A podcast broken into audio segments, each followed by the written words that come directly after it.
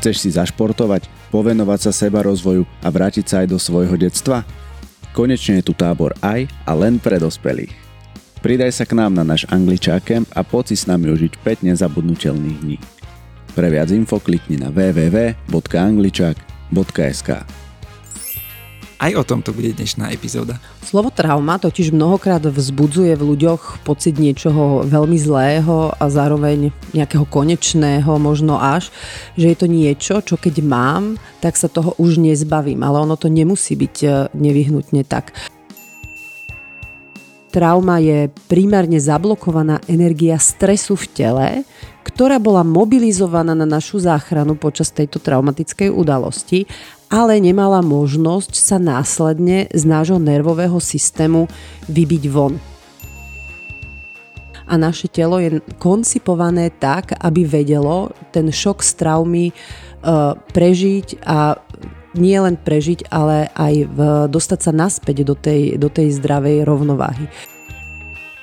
Každá trauma chce byť dožitá a tá každá trauma sa nám bude nejako zrkadliť v tom bežnom živote čím viacej venujeme tej energie na vytesňovanie, o to menej tej vitálnej energie nám ostáva následne pre život.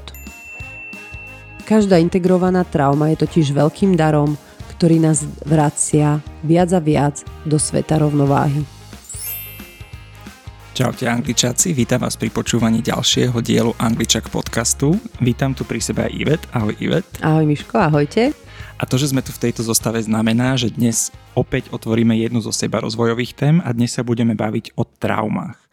Traumy sme spomínali v rámci našich podcastov často a ich spomíname často. Prečo sme im venovali vlastnú tému? Prečo sme im venovali vlastný podcast? Táto téma preto, lebo ja ju považujem za nesmierne dôležitú a dokonca z istého uhla pohľadu až absolútne kľúčovú aby bola zrozumiteľne vysvetlená čo najširšiemu publiku.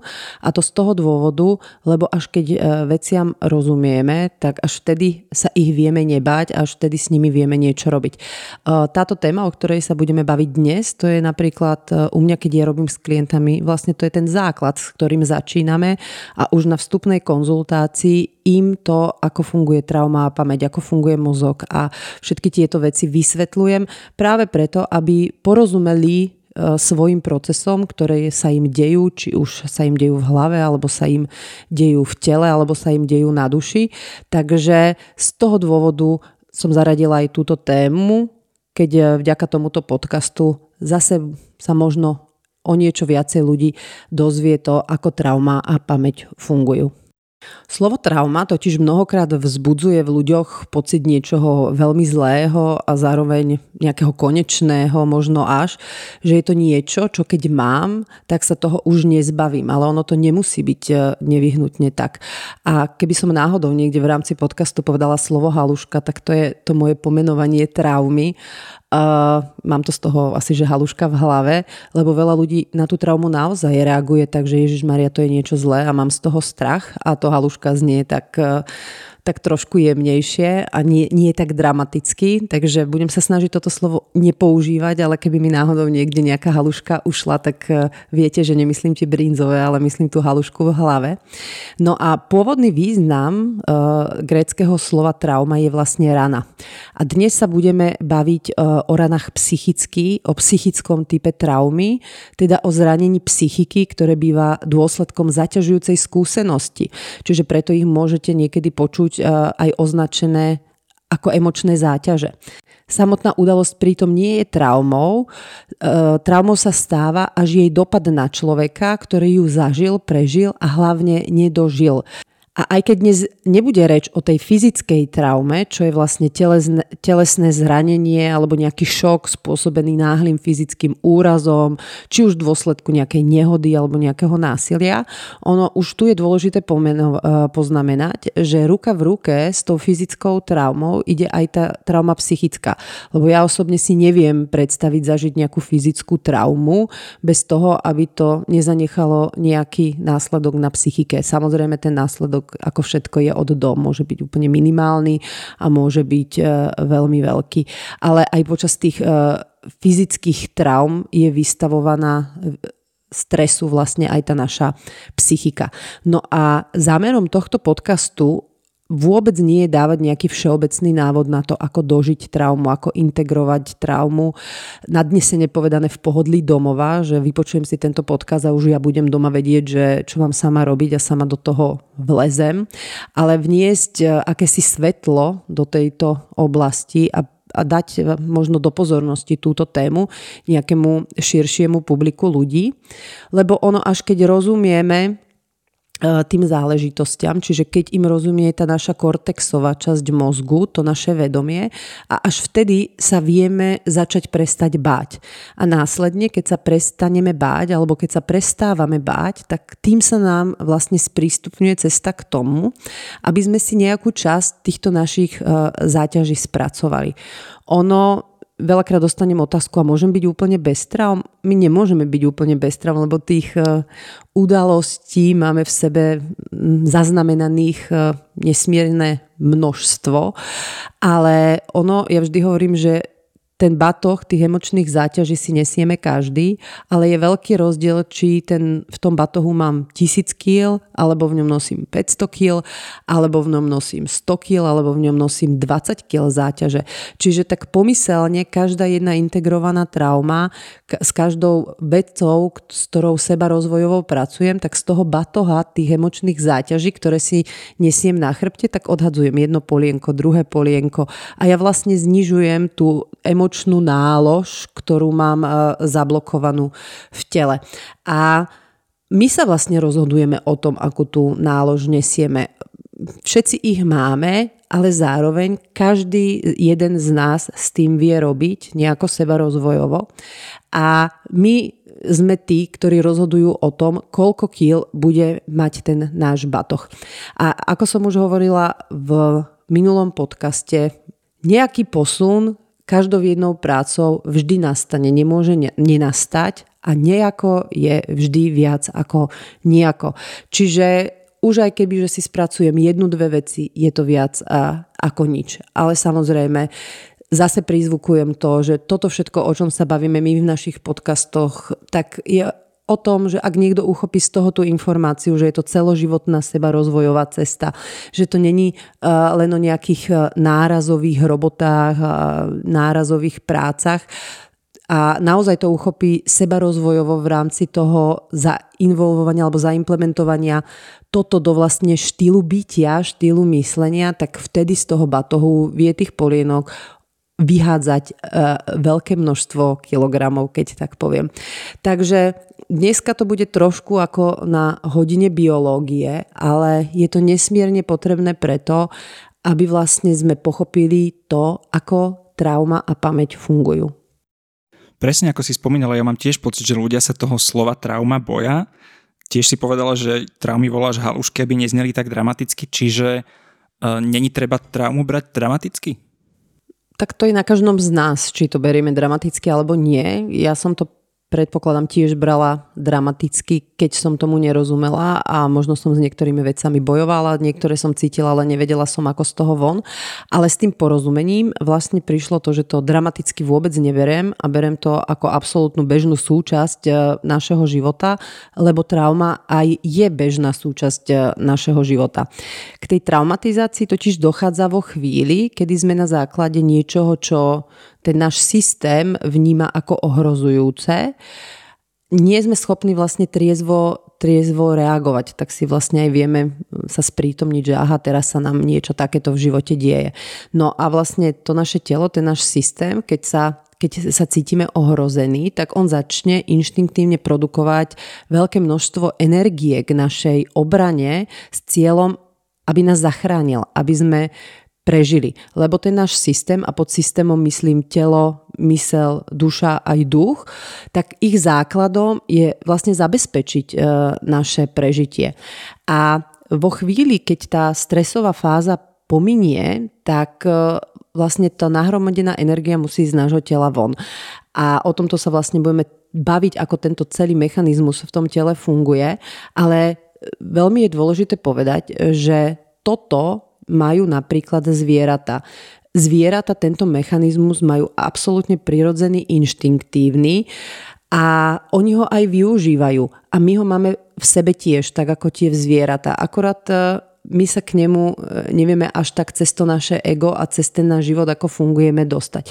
Lebo zviera, keď je v ohrození, ja som videla také super video s antilopou, ktorú naháňala, neviem, či to bol gepard alebo puma a ona vlastne, jak zbadala to nebezpečenstvo, tak došlo k schúleniu. Ona ako keby na oko zomrela. Ona odpadla a ležela tam jak mŕtva.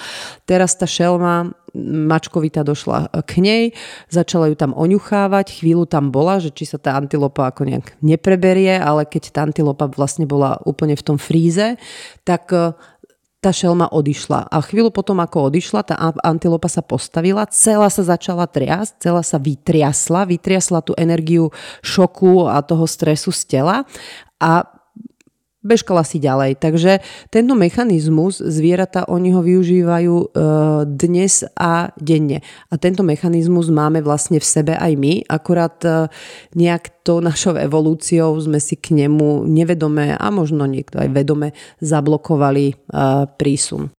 No a ono si treba uvedomiť, že keby sme tento mechanizmus v sebe nemali, tak my by sme vlastne neprežili už krátko po našom narodení.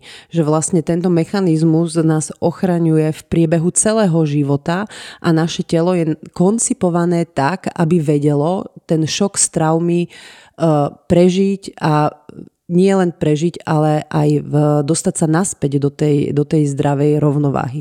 Čiže ako to majú v sebe zvieratá, tak to máme v sebe my a vlastne tento mechanizmus zabezpečuje evolúciu, lebo nám dovoluje prežiť. No ako som už spomínala, príčinou vzniku traumy nie je udalosť ako taká, ale zamrznutá zablokovaná energia v našom tele, ktorá sa po tej udalosti nespracovala a nevybila sa z tela tým prirodzeným spôsobom von. Táto energia to potom zostáva následne uväznená v tej našej nervovej sústave, odkiaľ pôsobí a ona tam žije v nejakom akomsi bezčasí, a správa sa tak, ako keby sa tá udalosť e, stále diala. No a ono mnohokrát tie dlhodobé e, a na oko divné symptómy vznikajú práve vtedy, keď e, my nemôžeme dokončiť ten proces tej dožitia tej traumy. Čiže v proces, v ktorom my vstupujeme, prechádzame a následne vystupujeme zo stavu znehybnenia či zamrznutia. A pokiaľ tento proces nevieme my dokončiť úplne do konca, tak nastáva práve ten problém, že tá energia nám ostáva zablokovaná v tele. A to je aj o tom trase, ktorý som už spomínala a ktorému sa budeme venovať za chvíľku aj hlbšie. Ten tras je vlastne to, alebo to chvenie, ktoré je takým nejakým tým začiatkom dožívania tej traumy, ktorý uvoľňuje to odblokovanie energie z nášho tela.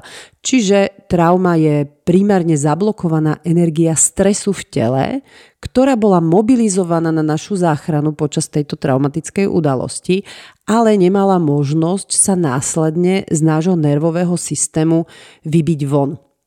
No a my potrebujeme vybiť zo seba všetku energiu z toho nášho nervového systému, myslím tú energiu, ktorá bola mobilizovaná na našu záchranu počas tej traumatickej udalosti, lebo ak ju nevybijeme, tak ona ostáva zablokovaná v nejakom tom bludisku traumy v našom celom systéme, jednak v našom tele, ale aj v našom mozgu, ktorá nás uh, následne riadi.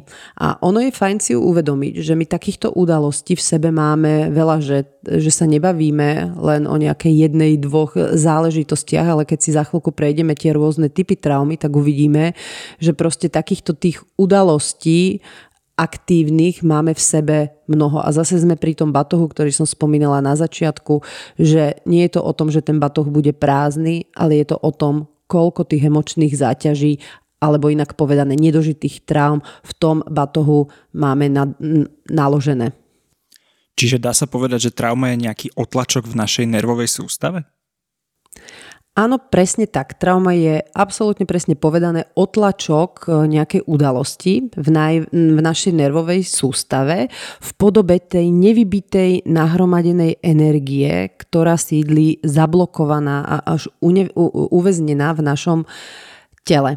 Lebo keď ide o ohrozenie života, tak ten náš organizmus zapne špeciálne tie mechanizmy záchrany, ktoré v sebe máme prirodzene nakodované a ono keď to ohrozenie nejak odznieje, tak tieto mechanizmy pre nás už nie sú potrebné. Oni sa ako keby znefunkčnia.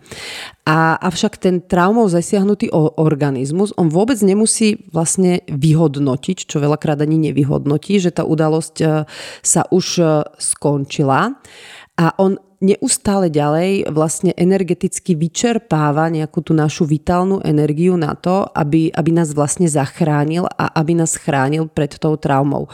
Napriek tomu, že tá trauma už e, v podstate nepretrváva. No a ak sa teda človeku nepodarí tú zaťažujúcu skúsenosť prirodzene spracovať, e, čo si môže spracovať podľa toho, kedy to telo začne to dožívanie traumy, to môže byť aj hneď, aj večer, aj na druhý deň, a, alebo neskôr, to telo e, tiež e, si dáva na čas a hľada na to nejaké tie preňho podmienky, kedy má pocit, že tú traumu dožiť môže. No a teda ak sa to nepodarí prirodzene spracovať, tak e, tá nervová sústava je tá, a okrem nej ešte aj iné systémy organizmu, alebo napríklad aj, aj v tom mozgu, si to vlastne uchová v pamäti túto skúsenosť a vlastne toto nebezpečenstvo. A tá skúsenosť ona nie je, že len uložená v, v našej nervovej sústave alebo je uložená v našom mozgu. Ona nám vytvára vlastne v tom našom systéme energetické blokády a tieto energetické blokády sa vlastne ukladajú ako nejaké panciere v našom tele, preto eh, keď sa bavíme o práce s traumami, tak tá práca s traumami neprebieha nejakým tým vedomým spôsobom, ale je pre ňu nevyhnutná väčšia či menšia práve práca cez e, telo. Práve preto, že tie traumy v našom tele vytvárajú tieto energetické pancierové mnohokrát až e, blokády. A keď je vlastne človek silno traumatizovaný, tak on si vlastne nedokáže tento vnútorný alarm vypnúť sám a nedokáže ho ovplyviť nejakou vôľou, že si povie, že OK, ja to takto nemám. On veľakrát aj vidí tú posttraumatickú nejakú reakciu alebo nejakú reakciu, ktorú vlastne on veľmi dobre pozná, že ju má možno napríklad už z detstva, tak ono to nie je, že zamyslím sa, pokecám si s niekým a ono to vôľovo vypnem. Ono to v tomto prípade tak vôbec e, nefunguje. A veľakrát tie vlastné síly nestačia na zvládnutie takýchto nejakých pretrvávajúcich e, následkov traumy. No a čo som tu možno ešte nespomínala je mozog. A mozog obsahuje niekoľko 100 miliard neurónov a každý neurón má 10 tisíc synapsí a týchto neurónových spojení. A pod tlakom takéhoto veľkého stresu sa tieto, uh, tieto synaptické spojenia v, no, v mozgových častiach, tak oni sa začnú ako keby odpájať, začnú uh, buď zanikať, alebo jedno, zjednodušene povedané sa na nich robia také uzlíky, ako keby také blúdiska, čiže isté dráhy v mozgu sa stanú nepriechodné. To je vlastne napríklad to, že my v tom momente nevieme reagovať nejako vedome, uh, že si povieme OK, tak teraz nejako, nejako reagujem. A to je vlastne preto, že tá dráha v mozgu je, je nepriechodná, je, je zablokovaná. Alebo možno v niektorých, pokiaľ tá trauma nastane v nejakom eh, skorom ránom veku, sa niektoré spoje ani nevyvinú, keď sa bavíme vlastne o deťoch, keď eh, sa ľudský mozog len, len vyvíja. Ale čo je na tom super, to je to, že ľudský mozog je nesmierne plastický celý život a za istých podmienok mozog môže tieto synaptické prepojenia buď dotvoriť, alebo tie nefunkčné, nepriechodné dráhy spriechodniť. A v akých oblastiach sa teda následky traumy vedia prejaviť? Ono oblasti, v ktorých sa e, prejavujú tieto témy plynúce z toho následku traumatického rozštiepenia, tak e, to je to nejaké základné životné naladenie, ktoré žijeme a to už sú oblasti ako napríklad tie psychické symptómy alebo fyzické symptómy, prejavujú sa v sexuálnej sfére, e, prejavujú sa na úrovni tej materiálnej existencie, takisto na úrovni, na úrovni neuspokojených potrieb, e, potom je to veľké množstvo tých vzťahových oblastí, čiže vzťahy rodinné, vzťahy priateľské, vzťahy s deťmi, vzťahy s partnermi a v neposlednom rade aj tie pracovné vzťahy a procesy. Čiže vlastne tie traumy, ako vidíš, nám vlastne e, zasahujú viac menej do každej oblasti toho absolútne bežného života, ktorý žijeme každý deň. Vráťme sa teda ešte na chvíľu k tej traumatickej udalosti. Stane sa mi traumatická udalosť. Čo sa v tom momente odohráva vo mne? Ono, keď sa nám stane nejaká traumatická udalosť, tak nastane tzv. disociácia, čiže časť psyché sa následkom traumy odštiepi a z toho nášho zdravého ja sa odštiepí traumatizovaná časť a časť prežitie, ktorá nás vlastne zachraňuje. Čiže aby sme si to zase tak zvizualizovali, predstavme si taký normálny kruh, ako jak vyzerá torta a z tej torty, z toho kruhu sa vlastne jeden ten trojuholník vysunie von. A tento trojuholník, kebyže si ho máme tak nakresliť v tak tej spodnej špičke, v tej najúžšej časti, tam je to naše zdravé ja, to sú tie naše zdravé štruktúry. Nad nimi je vlastne ta, ten stred toho trojuholníka a to sú tie traumatické štruktúry, alebo ja trauma, to môžeme volať. A vlastne nad tými traumatickými štruktúrami sú zase štruktúry prežitia. To je to ja prežitie, ktoré možno budem, budem e, menovať. No a môžeme si predstaviť, že keď si to predstavíme ako nejaké vnútorné osobe, osoby, tak my máme to zdravé ja v tej danej časti, ale za tým zdravým ja stojí aj tá osoba traumatizovaná, alebo tá trauma a potom tam stojí aj tá osoba, ktorá má za úlohu to naše prežitie počas tej traumatickej udalosti. No a tá vnútorná trauma postava, tá robí všetko preto, aby bola videná, lebo chce byť dožitá. Aby sa uvoľnila vlastne táto zablokovaná energia v tele. To je veľmi podstatná informácia, že každá trauma chce byť dožitá a tá každá trauma sa nám bude nejako zrkadliť v tom bežnom živote a bude nám poskytovať vlastne nesmierne množstvo situácií, ktoré sú veľmi podobné tej pôvodnej trauma udalosti, lebo ona si myslí a čo ona chce je, aby cez tú udalosť, ktorá sa na tú traumu podobá, bola aj tá jej trauma dožitá a tá energia zablokovaná v tele, aby bola uvoľnená. Čiže tu si môžeme povedať taký príklad, že keď mám otca alkoholika, nejaké z detí si napríklad nájdu muža, ktorý je alkoholik. Čiže oni vlastne cez toho muža alkoholika, ten ich systém na tej nevedomej úrovni chce dožiť tú traumu z detstva, keď žilo s alkoholikom. Alebo sa stáva, že ženy, ktoré napríklad zažívali násilie na sebe ako, ako deti, tak si následne nájdú za muža násilníka a to je zase len to zrkadlenie tej nedožitej traumy z detstva. No ale keďže tieto následky traumy sú tými štruktúrami prežitia vytesnené a držané vo, vo vytesnení, to je vlastne ich kľúčová úloha týchto štruktúr prežitia vlastne držať e, tie, tie následky tej traumy vo vytesnení, tak e, práve veľkú časť tej našej vitálnej energie, ktorú v sebe máme, vy, vynakladáme na toto vytesňovanie. A zase to sa všetko deje na tej nevedomej úrovni. My vôbec nejak vedome nevieme, že tú energiu vykladáme, vynakladáme práve na to vytesňovanie. A čím viacej venujeme tej energie na vytesňovanie, o to menej tej vitálnej energie nám ostáva následne pre život. A vlastne tie štruktúry prežitia, oni aj preto nechcú, aby tá trauma bola dožitá, lebo oni si myslia, že vtedy nám zachránili život a, bez nich by sme tú udalosť neprežili. Čiže vlastne oni robia všetko preto, aby ten istý mechanizmus prežitia spustili v každej jednej situácii, ktorý, ktorá nám pripomína tú pôvodnú traumu.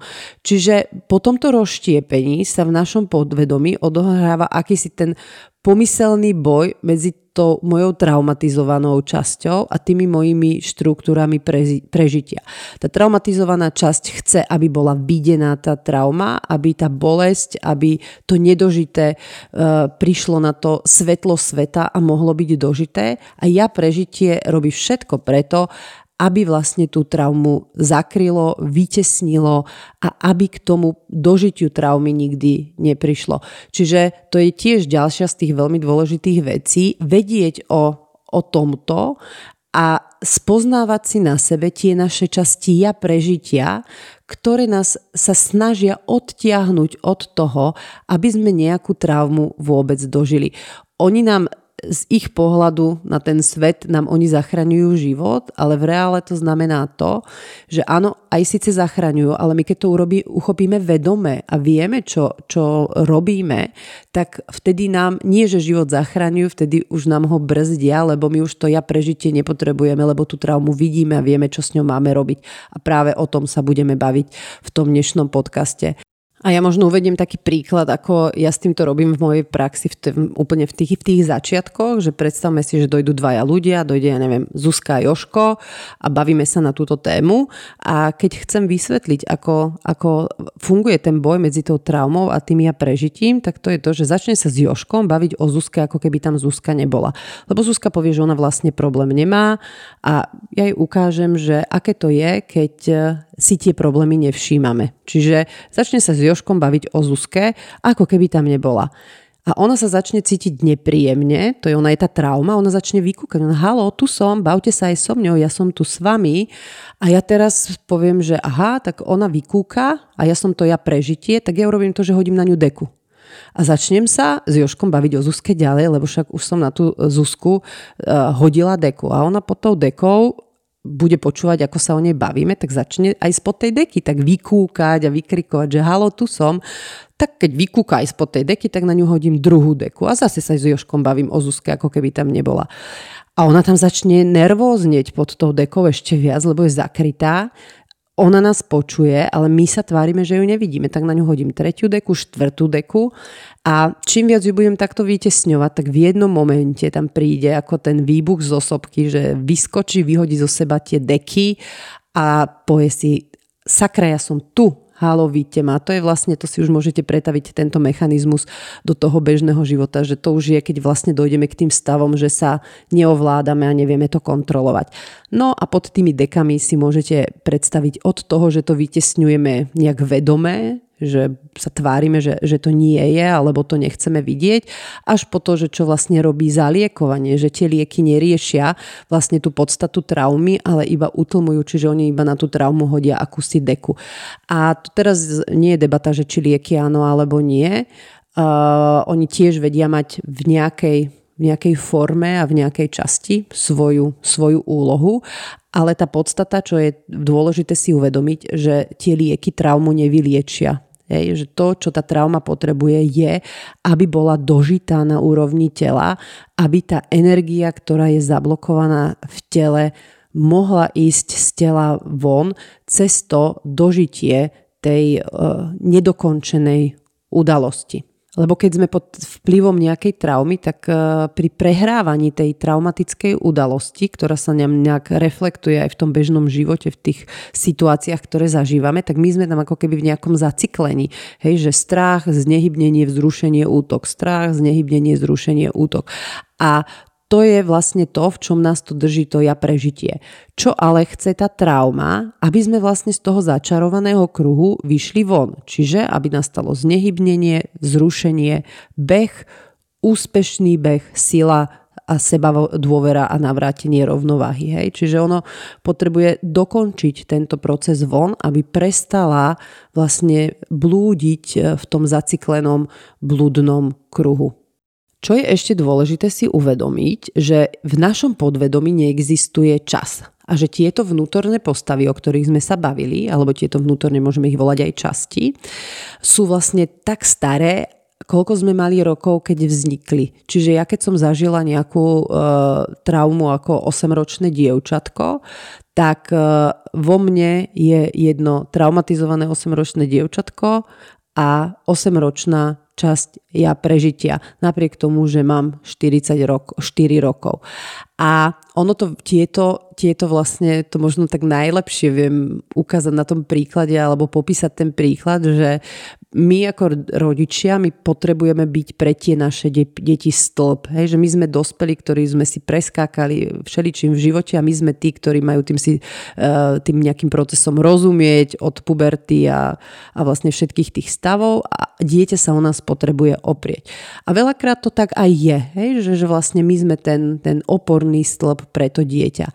Ale v momente, keď napríklad ja sa začnem s dcerou hádať, tak vtedy ja vôbec nemám 44 rokov, vtedy mám, som malé dievčatko a hádza, háda sa s ňou nejaká moja traumatizovaná časť, ktorá má možno 6 rokov, možno 7 rokov, možno 10 rokov, neviem podľa toho, na aký typ traumy mi tá daná záležitosť, ktorú riešime, kopla, čiže vlastne, a to je to, kde prichádza tiež tomu zacikleniu, lebo vlastne dieťa potrebuje oporný stĺp a namiesto oporný, oporného stĺpu tam má vlastne uh, malé dievčatko, ktoré má byť ten stĺp jej mama a tá hádka vlastne prebieha na úrovni dvoch detí. A toto samozrejme nemusí byť len mama, toto môže byť uh, aj otec. Takže už len to, keď ideme napríklad do, do nejakej, nazvem to, že hysterickej hádky s dieťaťom, tak v tej chvíli sa nebaví s, s tým dieťaťom dospelá časť danej osoby, ale detská traumatizovaná časť eh, tej danej osoby. Čiže doteraz sme si povedali to, že eh, v našom podvedomí máme uložené nejaké, nejaké traumy, že tam máme nejaké mechanizmy obrany, akési nejaké stratégie prežitia. Eh, Čože je ešte dôležité teraz na začiatku si povedať, že vlastne ku každej traume to naše podvedomie má priradené nejaké spúšťače, lebo ono si neprehráva tú situáciu, to by bolo veľmi zahletený ten mozog, keby si mal komplet pamätať všetky tie situácie, ktoré zažil, ale on si pamätá danú situáciu na základe práve tých spúšťačov. Niekedy je to slovo, niekedy je to farba, niekedy je to vôňa, niekedy je to veta. To môže byť hocičo, čo mozog v danej chvíli, keď sa tá udalosť stala, priradil tej udalosť, akože pozor, pamätaj si tú udalosť pri týchto spúšťačoch. Takže máme to zdravé ja, máme traumatizované ja, ja prežitie, tá, každá trauma má nejaký spúšťač a ešte, čo je dôležité povedať na úvod, je, že okolo, uh, tak sa hovorí, že okolo, každá trauma má okolo seba tisíc uh, aspektov. To znamená, že človek zažíva tie aspekty traumy z minulosti v tom každodennom živote. V tých situáciách, ktoré vlastne mu tú traumu e, pripomínajú, kedy, kedy vlastne tam je brnknuté na strunu tejto traumatickej udalosti, ktorá je e, uložená v podvedomí a my ju potom opätovne prežívame, lebo zase sme pri tom, že tá trauma chce byť e, dožitá a ona robí, aj bude do konca života robiť všetko preto, aby dožitá bola, aby to nevyriešené bolo vyriešené a aby to nespracované bolo spracované. No a my si mnohokrát myslíme, alebo ľudia, keď aj seba rozvojovo so sebou robia, že uh, si vyriešili nejakú traumu nejakým sebarozvojovým procesom. A ja musím povedať, že ono veľakrát to nie je vyriešená trauma, ale iba vyriešený akýsi aspekt e, tej traumy, ktorý ono zmizne, možno jeden aspekt, dva aspekty, tri aspekty, ale ono sa ne, e, ne, nevyrieši tá trauma ako taká, čiže ona stále vysiela. Čiže predstav si, že, že trauma je nejaký bod, ktorý vysiela na všetky svetové strany a, a, a ten, tým vysielačom je zasiahnutých nejakých e, tisíc aspektov. A ty keď si spracuješ dva, tak už ich máš iba 998, keď si ich spracuješ 100, stále ich tam máš 900, ale vlastne tá trauma stále vysiela a ona sa ti bude reflektovať e, do života v nejakej inej podobe. Čiže to, čo je najtransformačnejšie, je to, nie pracovať na, na integrovaní alebo na spracovaní tých aspektov, ale pracovať priamo na tom vysielači, čiže na integrácii tej traumy. A v momente, keď my vypneme ten vysielač, čiže tá trauma bude integrovaná, tak vlastne vtedy sa rozpustia aj tie aspekty traumy, lebo vlastne už nezachytávajú to traumatické vlnenie a vlnenie toho ja prežitia, ktoré nás uh, chce obrániť. Poďme si to teda učesať od začiatku a povedzme si, že čo môže byť taká psychická trauma následkom. Tak ja už som spomínala, že trauma nie je následkom len nejakej veľkej katastrofy, a, ale ja tak e, zvyknem hovorievať, že trauma môže byť od ožgretého kolena po páde z bicykla, keď sme boli dieťa, až po znásilnenie či autoho nehodu, všetko, čo vlastne nebolo dožité. Trauma je nejaká naša narušená integrita, ktorá nastane buď ako akutná trauma, to sú vlastne tie, keby, tie najviac šokové traumy, také tie, tie rýchle, ktoré sa, sa udejú. Je tam samozrejme smrť, čiže trauma zo straty, svedecká trauma. Potom eh, pod vplyvom nejakých dlhodobých emočných eh, záťaží, to znamená napríklad deti, keď žijú v rodinnom systéme rodičov, tak ten systém dlhodobo je, že minimálne 18 rokov väčšina z nás žila s rodičmi, čiže tí rodičia nejako fungujú a my sme dlhodobo vystavení nejakým emočným záťažiam na základe toho, ako ten rodinný systém funguje. Ďalej to môže byť e, existenčná trauma, pod vplyvom autohavárií, nejakého ublíženia alebo obmedzenia fungovania. Tu, tu spadajú vlastne aj tie pôrodné traumy. Ďalej to sú narušené rodinné väzby, čiže trauma z nejakého narušeného systému tých väzieb v rodinnom systéme. Ďalej to je trauma z narušenej vzťahovej väzby medzi dieťaťom a rodičom, teda, a najmä medzi dieťaťom a matkou pod vplyvom buď násilia alebo nejakého odpojenia či už zneužitia v prenatálnom veku, tá trauma z narušenej vzťahovej väzby je napríklad aj to, keď e, dieťa po pôrode napríklad buď dlhodobo nie je dané mame, alebo ja som bola jak som sa narodila, som bola prvý mesiac života, som strávila v nemocnici. Čiže mm, to mi aj otec hovoril, že keď ma po mesiaci doniesli domov, to ako keby začínali od znova tam nemôže byť nenarušená vzťahová väzba. No a potom sú tam ešte transpersonálne prenosí, čiže nejaké nevyriešené a vytesnené traumy na nejakej tej nevedomej úrovni, ktoré sa e, prejavujú v našom živote. A tieto transpersonálne prenosy sú vlastne tie transgeneračné alebo tie epigenetické traumy, ktoré sa tiahnú vlastne cross generácie. A ono nie vždy trauma musí byť priama, čiže moja, že som ju ja zažila, ale niekedy uh, môže byť samozrejme trauma aj sprostredkovaná. To znamená, že niečo vidím, že sa na niečo dlhodobo pozerám, alebo som svetkom nejakej tej uh, akutnej traumy, alebo som svetkom nejakej autohavárie, alebo vidím nejakú, nejakú smrť v priamom prenose, čiže aj táto sprostredkovaná trauma sa vlastne správa ako, ako, ako trauma moja. A následok traumatizácie, on často ani nie je viditeľný, alebo nie je viditeľný na prvý pohľad ono, veľa tých výskumov traumy sa vlastne e, deje práve na nejakých vojnových veteránoch, lebo to vojnové prostredie je nesmierne traumatizujúce.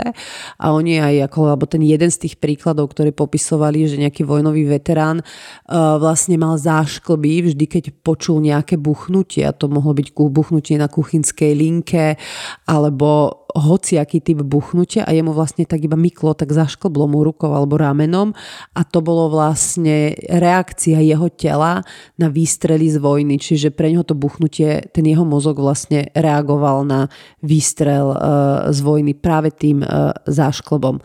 A následky väčšiny týchto udalostí, ktoré som spomínala, oni sú pre nás v tom, v tom bežnom dennom živote nečitateľné, lebo nám nikto nikdy nevysvetlil traumy, tak jak sa napríklad o nich bavíme teraz. Nám nikto nikdy, aspoň teda nepoznám snáď skoro nikoho, kto by v rámci nejakého uh, toho dospievania alebo v rámci hociakého školského systému mal tieto veci vysvetlené a potom je to pre nás jedna veľká neznáma a niečo, čo je nám prirodzené ako súčasť života, lebo proste tie traumy sa nám dejú a tak ako ako uh, sa tá udalosť stane a nejako sa zapíše, tak ona vie byť nejako dožitá, akorát to nám v rámci toho systému nejako uh, pozabudli povedať. A potom my nevieme, čo s tým, potom sa toho bojíme a potom si myslíme, že následky rôznych traumatických udalostí si musíme niesť uh, do konca života. Ale poviem, že vo väčšine prípadov naozaj s tým nejako robiť viem a nejako viem posunúť to, aby tieto traumy boli v mojom tele dožité, aby boli, bol ten proces dokončený a aby ma neriadili, aby teda neriadili môj život na tej nevedomej úrovni. Dobre, prejdeme si teda najprv, o aké udalosti ide. Takže tie zjavné príčiny traumy nemôžeme nemať eh, po udalostiach ako vojna, psychické týranie, fyzické týranie, pohlavné zneužívanie, zanedbanie starostlivosti, opustenie v detstve, násilie, a to je jedno, či je trpené alebo len pozor, pozorované, znásilnenia, nejaké vážne zranenia, vážne choroby, vážne autonehody a e, zjavná príčina traumy je určite aj táto naša e, doba covidová, ktorú, ktorú žijeme, kde vlastne tu už zažívame akýsi typ tej kolektívnej skupinovej e, traumy a ono sa aj táto naša dnešná doba nemôže nielenže nepodpísať do nás, to už je tá doba do nás zapísaná a do niektorých ľudí veľmi hlboko a do niektorých ľudí, aj keď sa nejaví, že je zapísaná hlboko, tak tiež je zapísaná hlboko a najmä do našich detí, ktoré sú vlastne voči tomu tomuto celému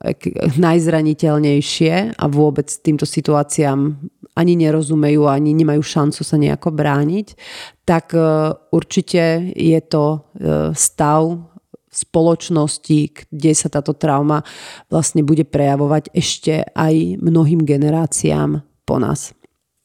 No a také menej zrejme potenciálne príčiny, ktoré, ktoré vlastne môžu e, zabezpečiť alebo počas ktorých sa môže stať to, že sa nejaká trauma nedožije a zapíše sa nám e, do nášho mozgu, tak to sú nejaké ľahšie automobilové nehody. A to naozaj môže byť nehoda taká, že do teba niekto ťukne a teba len mykne a vlastne tak ako, že ten pás ťa zastaví pred volantom a už tuto táto udalosť, napriek tomu, že sa tam nič nestalo, vie v tebe v tom podvedomí uh, vyvolávať strach a, a riadiť ťa už, už, pod vplyvom, už pod vplyvom strachu. Ďalej, rutinné zákroky lekárske, invazívne lekárske zákroky, zákroky. Pôrod, popôrodná starostlivosť, e, pády, ochorenia, ktoré sa možno ani nejavia vážne, ale ten mozog si ich zapisuje alebo im priraďuje nejakú, nejakú inú váhu ponechanie o samote, napríklad malé deti, že my si myslíme, že on už je veľký, necháme ho samého večer doma, keď my ideme do kina a to si ani možno nevieme predstaviť, že aj takéto ponechanie, však my ideme len do kina, o 10. sme doma. V takom malom eh, dieťati už v jeho mozgu vie vlastne uložiť túto udalosť pre neho ako traumatizujúcu, e, že bol takto ponechaný o, o samote. Ďalej sú to imobilizácie dlho, dlhotrvajúce a hlavne u, u malých detí, keď sú tie deti imobilné a sú, a sú zasadrované. Ja som minule počúvala nejaký podcast a tam to bolo nejak rozdelené, že, že vlastne tie malé deti, myslím, že do 12 kg iba ležia, hej, že sú v nejakej tej, tej polohe ležmo, ale že však tie deti to, oni to dávajú, oni sú super, že oni to s tabletom nejako prečkajú. No jasné, že prečkajú. Nemajú šancu to neprečkať v zmysle, že oni sa musia nejako naladiť, ale to neznamená, že táto dlhodobá imobilizácia vlahu v nich nezanecháva uh, vlastne istý typ nejakého traumatického uh, nastavenia. Ďalej to je vystavenie extrémnemu buď horku, alebo chladu, alebo hluku. To, také, keď ti niekto napríklad zhučí rýchlo pri uchu, tam môže nastať aj, alebo nejaký ten hlasný zvuk pri uchu, tam môže samozrejme nastať aj fyzická trauma, že ti to poškodí, hej, nejaké, nejaké orgány v uchu, ďalej nejaká strata milovanej osoby alebo, alebo zvieraťa, tomu sme vystavovaní bežne pri tom, ako máme tie, tie zvieratá v domácnosti. Takže toto všetko a ešte mnohé ďalšie samozrejme sú tie, tie udalosti, počas ktorých e, sa v nás vie zapísať nejaká traumatická nedožitá udalosť, ak sme tú traumu teda v danej chvíli, keď sa stala, nedožili.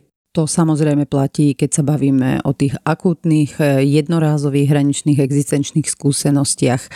No a pri traumách, ktoré sa v nás ukladajú dlhodobo, tie je možné dožiť až keď e, nebezpečenstvo pominie, čiže napríklad e, keď žena žije e, s tyranom a zažíva psychické týranie, nevie si túto traumu dožiť, keď je aktívna, alebo napríklad keď sme boli deti, dostali sme niečo do toho nášho batoha a tieto traumy z nášho detstva si nevieme dožiť, pokiaľ ešte bývame s rodičmi v ich rodičovskom systéme, ale vieme s nimi robiť až potom, keď odídeme, ako sa hovorí, z domu a založíme si nejaký svoj vlastný systém a až potom s tým vieme následne pracovať. Ako môžeme spoznať takú psychickú traumu? Sú tam nejaké príznaky, ktoré si môžeme sledovať? Naše telo, keď cíti nejakú nepohodu, tak ono nám vysiela signály, lebo príznaky sú práve tie signály, že, sú, že sa v našom podvedomí deje niečo aktívne. A telo nám to nemá inak povedať, ako, ako vlastne cez tieto signály, ktoré naopak nám majú povedať, že to, čo sa v nás deje, nie je OK a že to potrebuje tú našu pozornosť. No a my keď na to nereagujeme, tak ten náš systém bude tú ich intenzitu zväčšovať. To máš jak s tými chronickými civilizačnými ochoreniami. To není, že ty si zdravý a zrazu máš nejaké chronické ochorenie. Na tej ceste uh, ti to telo a ten tvoj systém vysiela nesmierne množstvo signálov a ty keď ich ignoruješ a nejak aktívne s nimi nerobíš a nemáš život nastavený tak, aby si tieto signály vnímal, tak ten systém tie signály e, zväčšuje a zväčšuje a zintenzívňuje až potom príde nejaká tá rana, tí ľudia veľakrát popisujú, že to je rana a zrazu je tu nejaká veľká civilizačná napríklad choroba. A veľakrát až to je ten signál, ktorý tí ľudia uh, sú schopní uvidieť, že aha, tak asi sa niečo fakt deje, ale pred tým signálom naozaj tých signálov bolo nesmierne mnoho a my sme mali mnoho šanci na tej ceste spoznať to, že v tom našom vnútri sa niečo nedeje úplne pre nás v rovnováhe a pre nás benefične. No a tieto príznaky, ktoré som spomínala, oni nemusia byť vždy samozrejme len v súvislosti s traumou, oni môžu súvisleť aj s inými udalosťami, ale čo je zase také, také dôležité si možno všimnúť, že ono keď nie sú traumatické, tak my ich máme krátkodobo a oni, oni vymiznú. Ale keď ich máme nejak chronicky dlhodobo, tak e, vtedy už pod nimi býva nejaká tá aktívna trauma, ktorá e, pôsobí vlastne v tom našom podvedomí. A keby chcel si niekto prečítať dopodrobne tieto príznaky, tak e, veľa kníh na tému vlastne trauma, ako liečiť e, traumu, ako pracovať s traumou, tak tej traume sa už takmer 40 rokov venuje americký psycholog Peter Levin. On robí aj nesmierne množstvo výskumu stresu a traumy. A myslím, že spolupracovala aj z NASA pri nejakých, nejakých výskumoch, ktoré mali. No a tieto príznaky máte opísané napríklad v tej kniho, jednej z tej jeho kníh Léčba traumatu. A on je aj pre mňa takým vzorom alebo takou veľkou inšpiráciou v tejto, v tejto téme a mám veľmi rada tú jeho metódu Somatics Experiencing alebo Trauma Healing. To je taký istý špecifický prístup k tej somatickej terapii, ktorú, ktorú e, vlastne on vyvinul. A je založený na myšlienke, že tieto traumatické stresové zážitky môžu viesť k dysfunkcii nášho nervového systému, o ktorom sme si už vlastne hovorili na začiatku, čo nám vlastne môže e, brániť v tom spracovaní zážitku a zároveň on ukazuje aj ako z toho von. Keď sa vrátim k tým príznakom, tak tých príznakov je samozrejme niekoľko a takým jedným z tých príznakov je hyperexcitácia. A tá hyperexcitácia znamená, že máme zrýchlený srdečný tep, zvýšené potenie alebo na zaleje studený pot, zrýchli sa nám dých, naopak môže byť ten dých e, veľmi plitký, môžeme mať nejakú svalovú tenziu, nejaké krče, úzkostné myšlienky, nutkavé pocity. To je niečo, táto hyperexcitácia je niečo, čo je super v tom, že to si nemôžeš nevšimnúť. Že proste to ťa tak zavalí, že ty sa dostaneš do stavu, ktorý vlastne ty vôbec nevieš riadiť a zároveň ten stav si určite všimneš, lebo jeho si nie je možné nevšimnúť. A keď v tejto uh, pre život ohrozujúcej situácii náš mozog zareaguje s tým naš, spolu s našim systémom tou hyperexcitáciou, tak ruka v ruke uh, s ňou prichádza ku konstrikcii, čiže k zúženiu ciev. Nervová sústava totiž začne fungovať tak, aby všetko svoje úsilie mohla smerovať k našej záchrane. Čiže ona bude meniť ten dých, svalový tonus, e, držanie tie, e, tela a cievy sa v koži, v tých periférnych oblastiach tie, e, tela a v orgánoch stiahnu aby prenechali viac krvi svalom, ktoré sa potrebujú napnúť a pripraviť nás e, k tej obrannej reakcii. Čiže e, všetky tie ostatné systémy v tomto momente pre ten náš systém vôbec nie sú dôležité, vrátanie trávenia a rôznych iných e, sústav, ktoré máme v tele. Pre systém v tomto momente je dôležité len to, aby sme prežili a práve preto tú energiu nám tak e, nadnesene povedané nalieva do rúk a do nôh a vtedy je vysoko pravdepodobné, že, že vlastne tá naša vedomá časť je otupená a v útlme. To sa dá vlastne popísať na príklade pôrodu. Kto zažil pôrod, čiže žena, ktorá zažila prírodzený pôrod, tak vie, že v tých kontrakciách ktoré boli nesmierne, alebo ktoré sú nesmierne silné, no tak ten vedomý mozog tam je úplne vypnutý, tam funguje všeliako len nie nejak, na nejakej tej vedomej úrovni a vlastne má v rukách a v nohách obrovskú silu. Ja si pamätám uh, môj pôrod pred e, rokom a pol, že ja som v jednom momente v tých kontrakciách Davidovi tak zmačkla ruku, že on on, on tam až zapišťal a mi povedal, že som mu skoro ruku zlomila. Ja, čo nemám e, takmer žiaden úchop, som mala v tom momente, jak sa vlastne toto dialo v mojom tele, nesmiernu, nesmiernu silu. A ten systém je nesmierne e, rozumný, on je nesmierne inteligentný, on vie, čo má robiť na to, aby sme prežili a toto je ten jeden z tých mechanizmov, ktoré aktivuje práve k, k, tomu, na, k tomu nášmu prežitiu, k tomu, aby nás zachránil. No a okrem takýchto tých zrejmých, ako bola tá hyperexcitácia, tá konstrikcia, ktoré vlastne my vidíme, oni sú viditeľné voľným okom, či už pre nás alebo pre naše okolie, tak potom sú tam také neúplne zrejmé reakcie tela a to je disociácia a poprenie. Disociácia je nejaký akýsi pocit bezmoci, nejakého ochron, ochromenia alebo zamrznutia v čase tej traumatickej uh, udalosti a ono, keď ja na niečo nereagujem, neznamená, že to v tom mojom podvedomí nešarapatí, ale je dosť možné, že to mám vytesnené. A tá disociácia, ona nás chráni pred, pred zahltením, pred nejakou excitáciou, strachom, e, bolesťou. Telo dokonca, dokonca začne produkovať endorfín, čo je vnútorný opiat, ktorý otupuje bolesť, napríklad spôsobenú vážnym, e, vážnym zranením.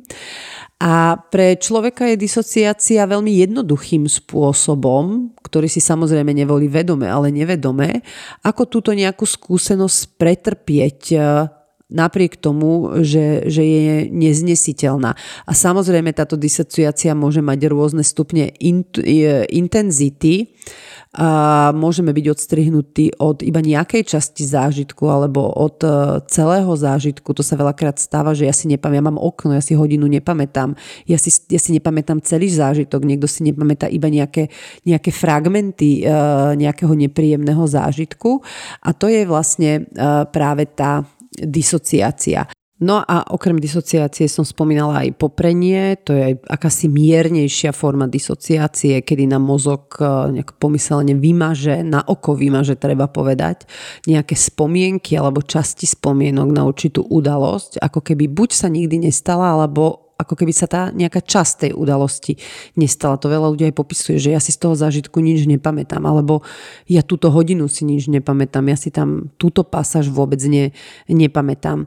A človek môže popierať, že k udalosti došlo, alebo sa správa tak, a, ako keby sa nestala, alebo ako keby uh, nešlo o nič dôležité.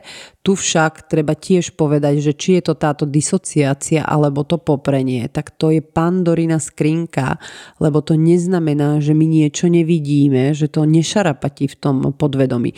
Pri tej hyperexcitácii to je vlastne aspoň o tom, že aj o tom vieme, lebo to vidíme, aj sa to tak nejak priebežne z toho tela tá energia uvoľňuje von, ale pri tých pandorínych skrinkách, tak to je jak pod tou dekou, čo som spomínala v úvode, tak to tam iba buble, buble a nech je tá pandorína skrinka zamknutá na 20 zámkov a previazaná reťazami, tak eh, ono to tam tak buble a tým bublaním naberá na sile, že v jednom momente tam príde k výbuchu, ktorý tú skrinku vlastne celú roztrhá a pri, e, dostane sa táto udalosť e, na to svetlo Božie, jak sa hovorí, ale už v nesmierne zahlcujúcej forme.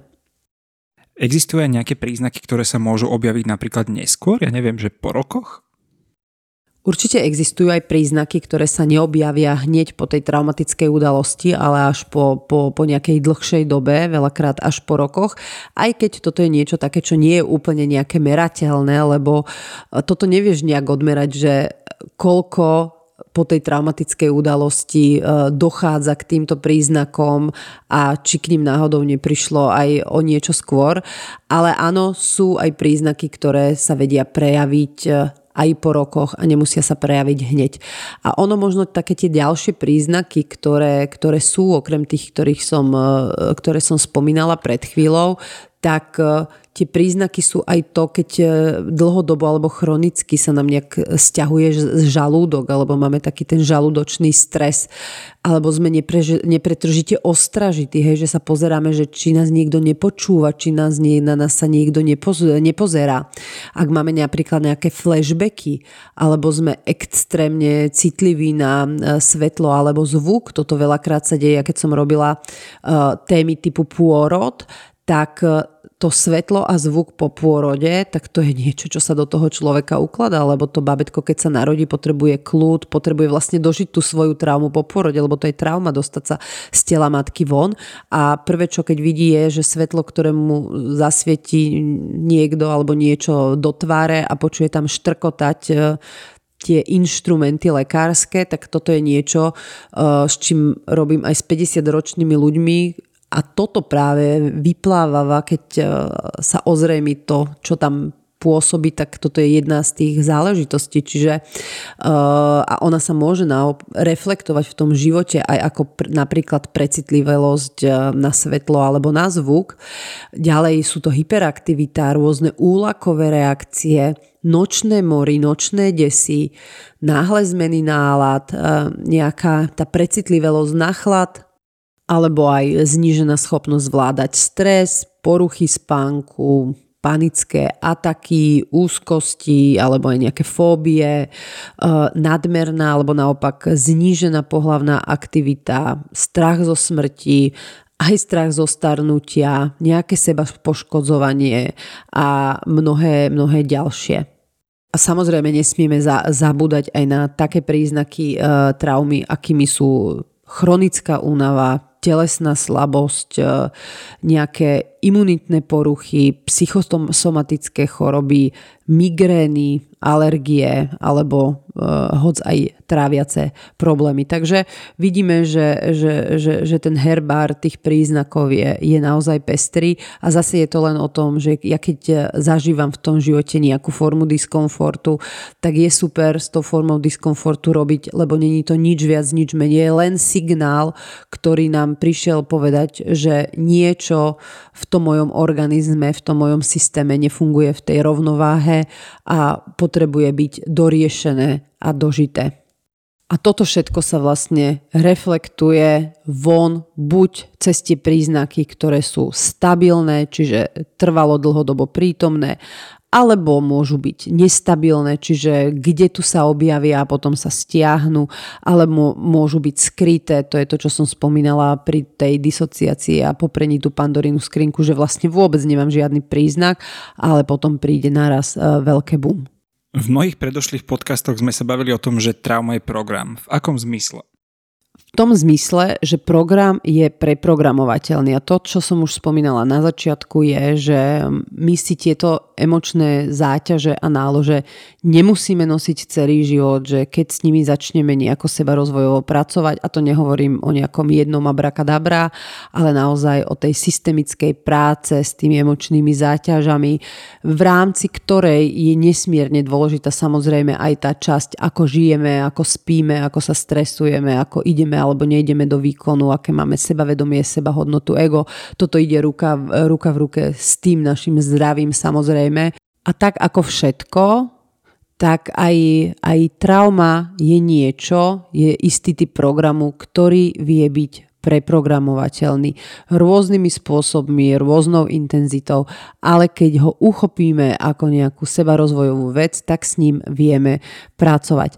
A samozrejme, my keď nepoznáme ten programovací jazyk, tak ten program nevieme zmeniť, ale minimálne, keď už si všimneme, že nejaký program máme, vieme nájsť niekoho, kto rozumie tomu programovaciemu jazyku, potom treba nájsť nejaký kľúč k tomu programu a keď sa nájde kľúč k programu a vleze sa do programu, tak ten program je za nejakých podmienok možné preprogramovať.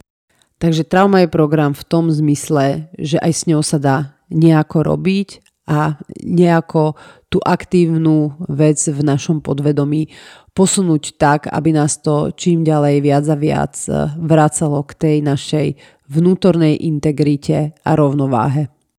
Dobre, poďme prejsť z hodiny programovania a informatiky na hodinu biológie a povedzme si, ako funguje ten mozog. Ako si mozog traumu pamätá?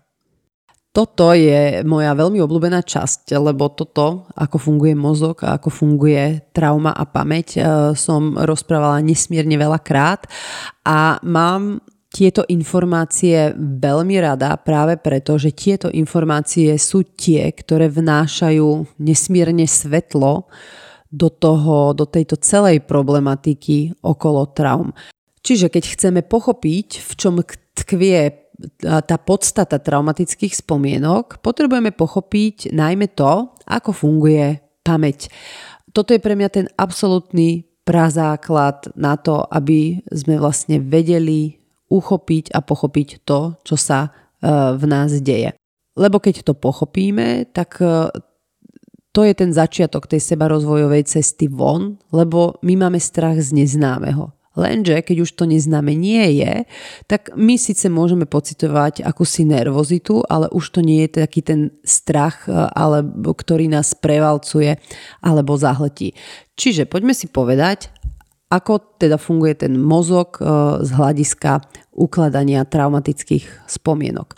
Mozog sa skladá z troch základných častí a to je kortex, limbický systém a kmeň mozgu. A ku kmeňu mozgu sa vlastne radí aj, aj mozoček. Kortex, to je to naše vedomie, kortex mnohí z nás poznajú podľa toho vlnenia, keď idem na nejaké EEG, tak v tom kortexe sa robia vlny delta, teta, alfa, beta a táto časť je, je vlastne zodpovedná za to naše myslenie, je to tá naša vedomá pamäť, v ktorej máme uložené symboly, plánovanie, logiku, alebo aj ho aj tlmenie in, impulzov. Čiže tá kortexová časť je tá naša vedomá.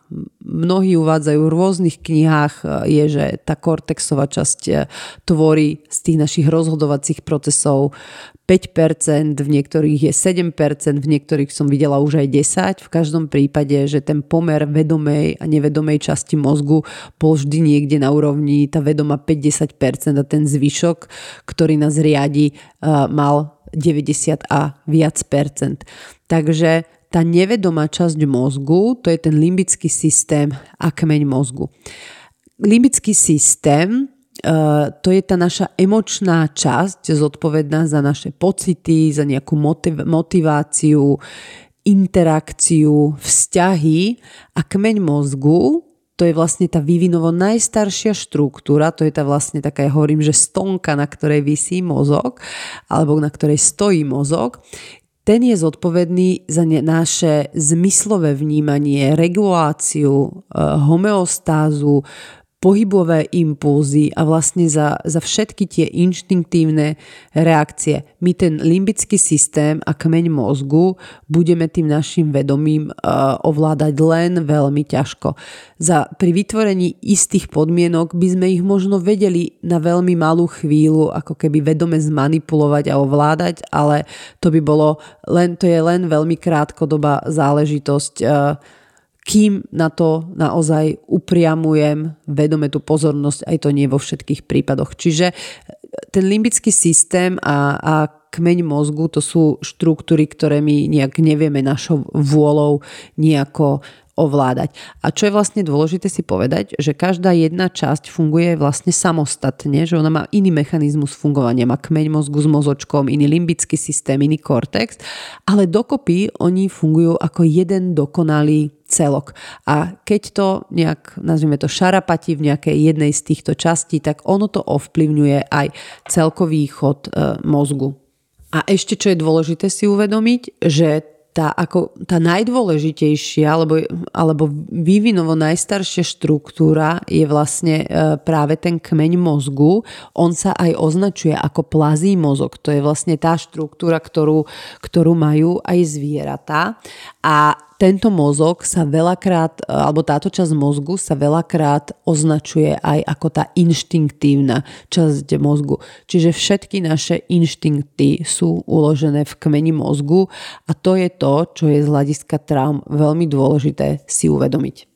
A tu už sa pomaly dostávame k tomu, ako funguje v mozgu pamäť. Ja sa veľmi stotožňujem zase s vysvetlením pamäte podľa, podľa Petra Levina, a on vlastne tú pamäť rozdelil na vedomú a podvedomiu podvedomú. V tej vedomej pamäti, čiže v kortexe, tam máme tú našu krátkodobú pamäť, deklaratívnu pamäť alebo epizodickú pamäť. Tá krátkodoba, to je nejaká, nejaká, nejaká pamäť, ktorý má len procesný charakter, kde sú uložené nejaké aktuálne informácie, ktoré využívam a potom ich zase ten mozog nejak vyhodí. V deklaratívnej pamäte to je taká akási strohová dátová pamäť, kde sú uložené informácie, ktoré sme sa naučili a pamätáme si, lebo s nimi robíme, alebo sme ich za život zopakovali toľkokrát, ako napríklad e, čísla niektorých pevných liniek ja mám z detstva, ktoré viem po, po 40 rokoch zopakovať presne ako boli. To je uložené v tej deklaratívnej pamäti a ona je samozrejme vôľovo vládateľná. No a potom je tam epizodická pamäť, to je zase pamäť, ktorá je pamäť vedomá, ale je plná emócií. Tak ako je tá deklaratívna, tá strohá, tak tá epizodická pamäť, to je tá, tá pamäť, ktorá nie je ešte emočná, ale už má tam priradené nejaké emócie a nejakú energiu eh, k tým vedomým spomienkam. A túto pamäť vieme označiť aj ako autobiografickú a treba si len uvedomiť jednu vec, že tie spomienky, ktoré sú tu uložené, tak eh, oni sú ako keby neustále mozgom eh, pretransformovávané na základe toho, ako s nimi narábame. Čiže keď si predstavíte, že otvoríte šuflík, vytiahnete z neho nejakú spomienku, porozprávate ju, zasuniete ho do šuflíka a zavriete. To, čo zavriete do šuflíka, už je mierne pozmenené. Keď to vytiahnete druhýkrát, tak a znova ho vložíte naspäť do, do šuflíka, zavrete, zase sa to uh, pozmení. Ja by som to priradila k takej tej detskej hre tomu telefónu, že keď na, na začiatku ten telefón nejako začne a na konci, čo z toho telefónu vy, vyleze, je veľakrát niečo úplne iné. A toto je to, čo ja hovorím ľuďom, keď mi povedia, ja si presne pamätám, ako to bolo, keď ja som mal 5 rokov, tak ja iba poviem, že ja by som nepoužívala úplne slovičko presne, lebo tiež mám pocit, že si presne pamätám, ako som padla do kanála, ale keby to bolo niekde nahraté na nejakom videozázname, by som sa čudovala, že áno, niektoré fragmenty by určite sedeli, ale ako keby celá tá situácia by vyzerala dosť inak, ako ju ja mám uloženú v tej mojej epizodickej pamäti. Ale v každom prípade, či je to krátkodobá, deklaratívna alebo epizodická pamäť, čiže hociaký typ z týchto vedomých pamätí, tento typ pamäte nie je z hľadiska traum pre nás dôležitý. Naopak treba si uvedomiť, že toto je to, čo máme v tom našom vedomí a nie je to to, čo sa deje v tom našom podvedomí, čiže to kľúčové z hľadiska traumatických spomienok.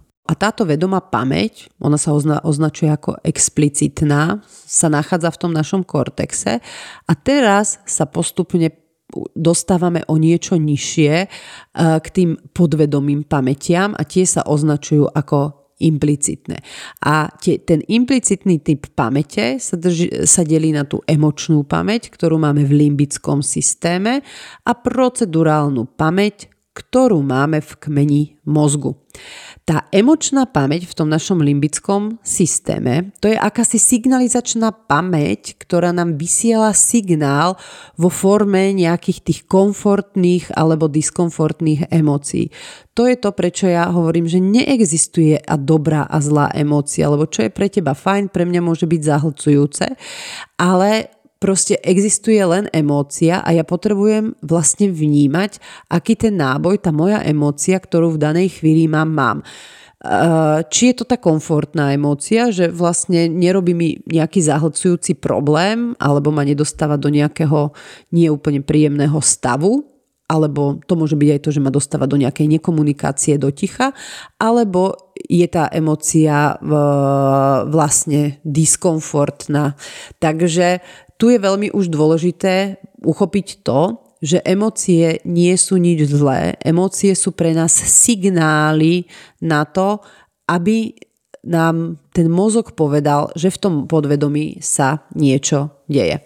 A to je aj funkciou tejto emočnej pamäte zakodovať isté životné skúsenosti nejakou emóciou a cez danú emóciu signalizovať to, čo my máme uložené v tej procedurálnej pamäti, ktorá je v kmeni mozgu. A emócie sú ako isté nejaké pomyselné záložky v knihe, ktoré nám signalizujú a zároveň oni nielenže signalizujú, oni nám aj umožňujú vyhľadať nejakú tú procedurálnu spomienku, ktorú máme v tom našom kmeni mozgu, lebo oni sú s touto spomienkou kmeni mozgu v tej svojej hĺbke prepojené. A tu už je možno aj zrejme z toho, čo hovorím, že ten častý mechanizmus vytesňovania emócií a vzorcovanie proti emóciám typu nerev, nekrič, neplač je vlastne to, kde my už dieťa a následne z dieťaťa bude samozrejme dospelý, oberáme o tieto signály, ktoré nám náš systém vysiela a ktoré sú pre naše zdravie nesmierne dôležité na to, aby sme vedeli ten náš program či už preprogramovať alebo minimálne aktualizovať. A to, čo sa vlastne nachádza v tej najhlbšej pamäti, v tej procedurálnej pamäti, ona sa nazýva veľakrát aj ako inštinktívna pamäť, až to je ten kľúč na tú úplne najhlbšiu prácu a na tú transformačnú cestu von. Lebo tie hraničné existenčné skúsenosti, emočné záťaže a vlastne všetky tie zážitky, ktoré má náš mozog uložené ako ohrozujúce, ako zážitky, ktoré nás niekedy počas toho nášho bytia ohrozili a ktoré sme síce prežili, ale naozaj boli tak ohrozujúce, že sme ich boli tesne od toho, aby sme ich prežili, keď tak poviem, tak oni sú uložené práve v tomto kmeni mozgu.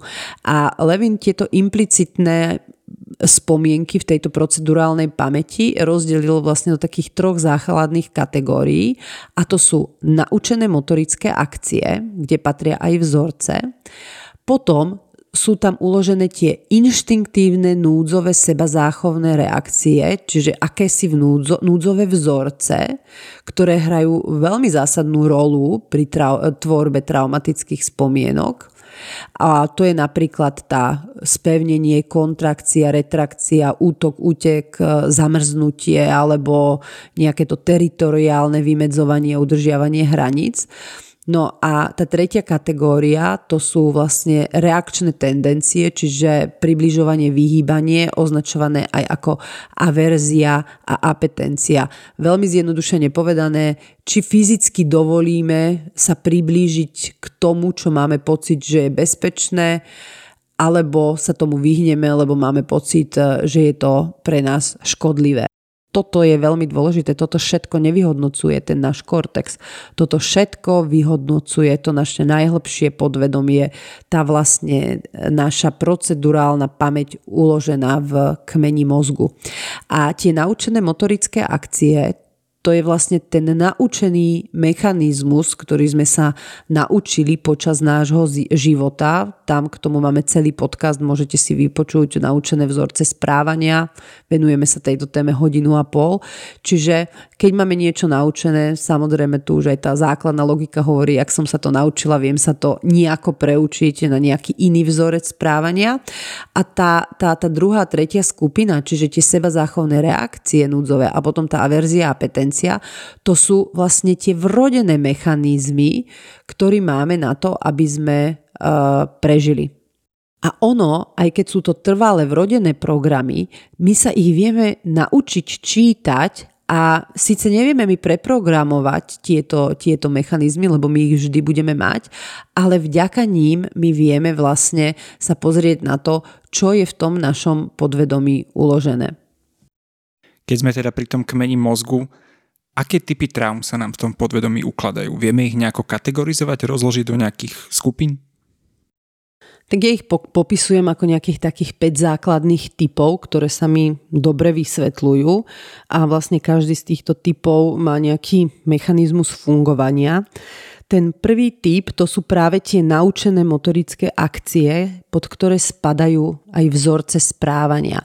To znamená, že čo je naučená motorická akcia? Naučená motorická akcia je napríklad šoférovanie, bicyklovanie, korčulovanie, plávanie. Čiže je to nejaká činnosť, keď sa ju ako napríklad dieťa alebo potom neskôr v dospelosti učím, tak ja vlastne túto aktivitu neviem vykonávať. To na tej autoškole sa to vysvetľuje veľmi dobre, že keď sme chodili do autoškoly, no tak sme mali čo robiť, že pravá roba, noha robí toto, ľava noha toto, pravá ruka toto, tu sa pozri, toto si oprav a 200 vecí naraz a vlastne my sme sa upriamovali tú našu pozornosť, že toto si urob, toto si urob a robili sme to naučenie, hej, že sme sa naučili v tej autoškole nejaký postup krokov, ktorý máme robiť na to, aby sa to auto pohlo, aby to bolo bezpečné na ceste, aby to zastavilo.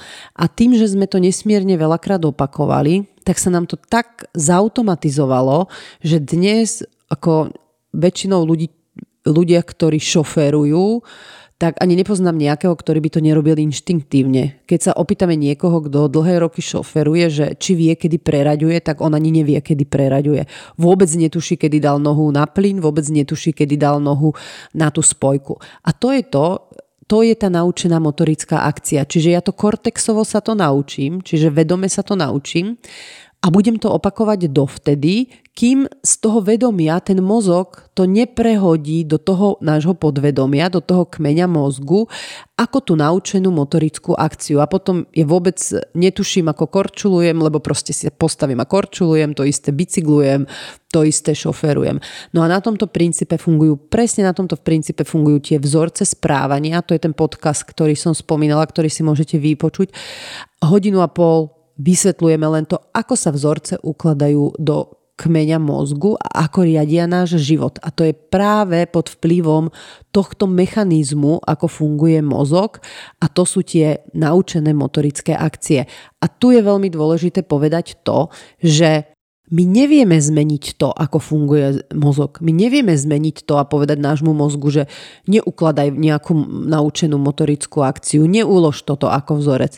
Nie, ten mozog toto vyhodnocuje sám a toto my nejako nevieme ovplyvniť vedomím.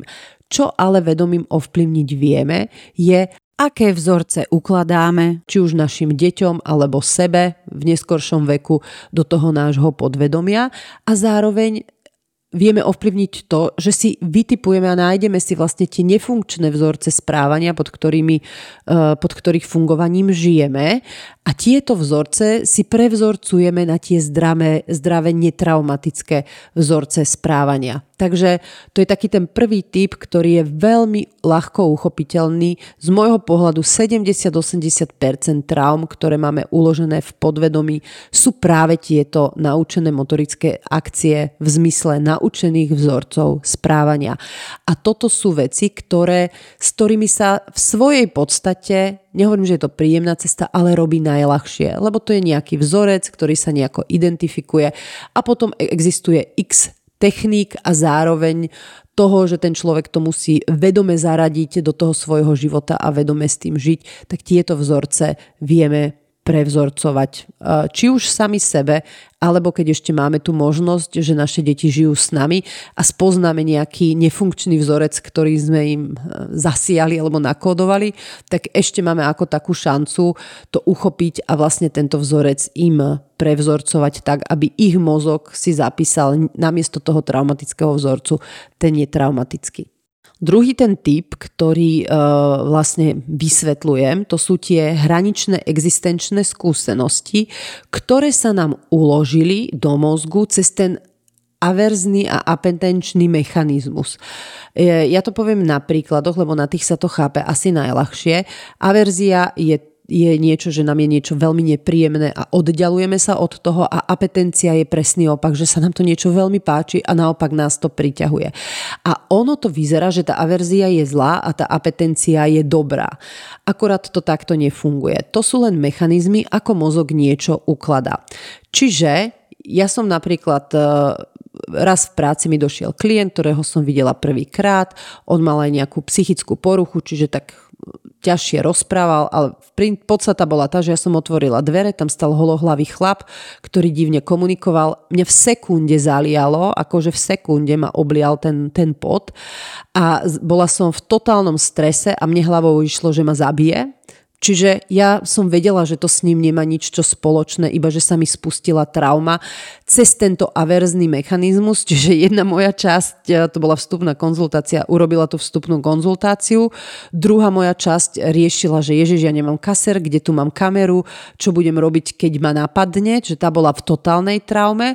A potom tá tretia moja časť zapisovala, čo sa tam vôbec deje, hej, že čo tá traumatizovaná časť robí, čo tá traumatizovaná časť hovorí toto je to, čo vie byť pre nás benefičné, že keby som tomu nerozumela, tak ja sa toho stavu zlaknem a ja sa vôbec zlaknem celej tej situácie.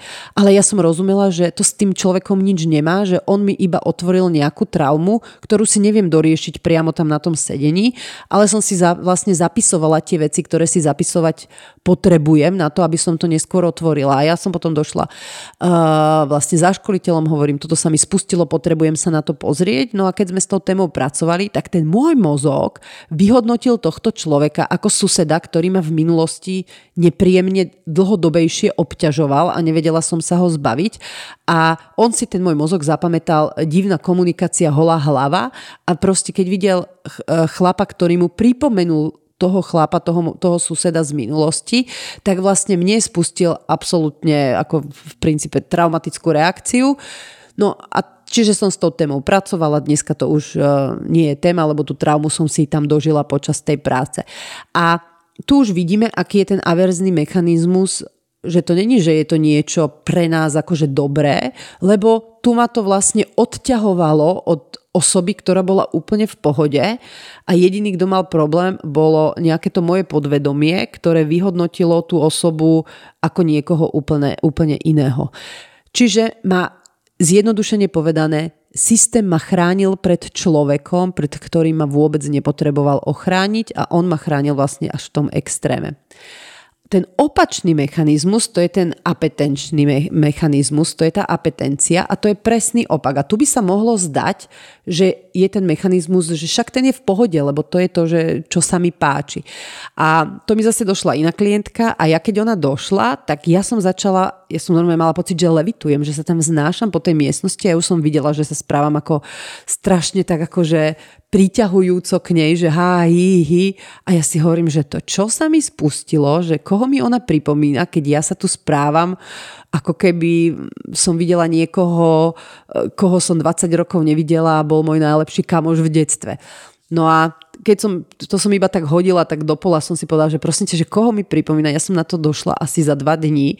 Mne ona mi pripomínala Annu zo Zeleného domu, ako ja som ju mala uloženú v mojej hlave. Totiž to Anna zo Zeleného domu bola kniha, ktorú som ja čítala snad stokrát v puberte a Anna zo Zeleného domu, moja milovaná v hlave, vyzerala presne tak ako tá klientka. Čiže môj mozog ju vyhodil, vyhodnotil ako Annu zo Zeleného domu a ona keby ma došla zabiť, ja si to nevšimnem, ja jej naopak sadnem na kolena, ešte uh, som jej aj nápomocná v tomto procese, lebo ten mozog ma pred ňou vôbec nevaroval. Čiže ten averzný a apetenčný model sú veľmi vzradné v tom, že oni to, čo sa teraz deje, vyhodnocujú na základe nejakej skúsenosti z ďalekej minulosti veľakrát čož vlastne to, ako sa teraz tu správame, vôbec nezodpovedá tej realite, aká je. Veľmi zjednodušene povedané, ak som v detstve chodila na pieskovisku a tam bol blondiak s modrými očami, ktorý ma každý deň bil lopatkou po hlave, tak môj mozog si zapamätal blondiaka s modrými očami ako niečo averzné a vysoko pravdepodobne uh, budem aj v dospelosti na blondiakov s modrými očami reagovať pri najmenšom nejako divne aj keď vôbec nebudem vedieť prečo, ale môžu ma dráždiť, môže ma to od nich odpudzovať. Naopak, keby tento blondiak s modrými očami v tej, v tej škôlke bol môj frajer a mali sme tam veľkú platonickú lásku, tak v dospelosti ma to práve naopak bude ťahať eh, k blondiakom eh, s modrými očami. Takže takto nejako funguje veľmi zjednodušene povedané tá averzia a petencia. Je super vedieť, že takéto mechanizmy sú, že na základe takýchto mechanizmov mozog niečo ukladá do našej pamäte a proste si to len v tom živote všímať. A všímať práve preto, lebo to neznamená, že každá averzia nás odťahuje od niekoho, od koho nepotrebujeme byť odťahovaní a každá apetencia nás priťahuje hodzaj k agresorovi. Oni môžu byť aj na mieste a naozaj nás chrániť v situáciách, keď ochránení potrebujeme byť.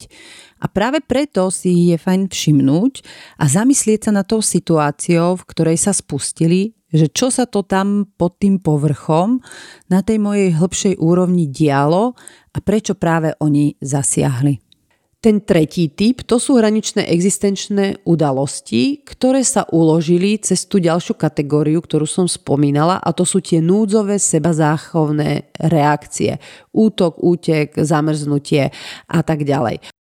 A toto ja tak rada vysvetľujem na takom plastickom príklade, že ten mozog má tri časti a ja v danej chvíli, keď vlastne fungujem nejako v pohode, fungujú mi všetky tri časti mozgu, žiadna není odpojená. Kortex funguje, limbický systém, kmeň mozgu.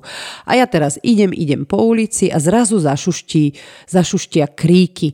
A ja teraz, ten mozog ešte mi funguje, ale ja spozorniem. Čiže nastane tam nejaké si zastavenie a spozornosť, spozornenie, ktoré je sprevádzané akousi zvedavosťou zvedavosťou. Čiže pôjdem sa pozerať, že čo z toho kríku vylezie.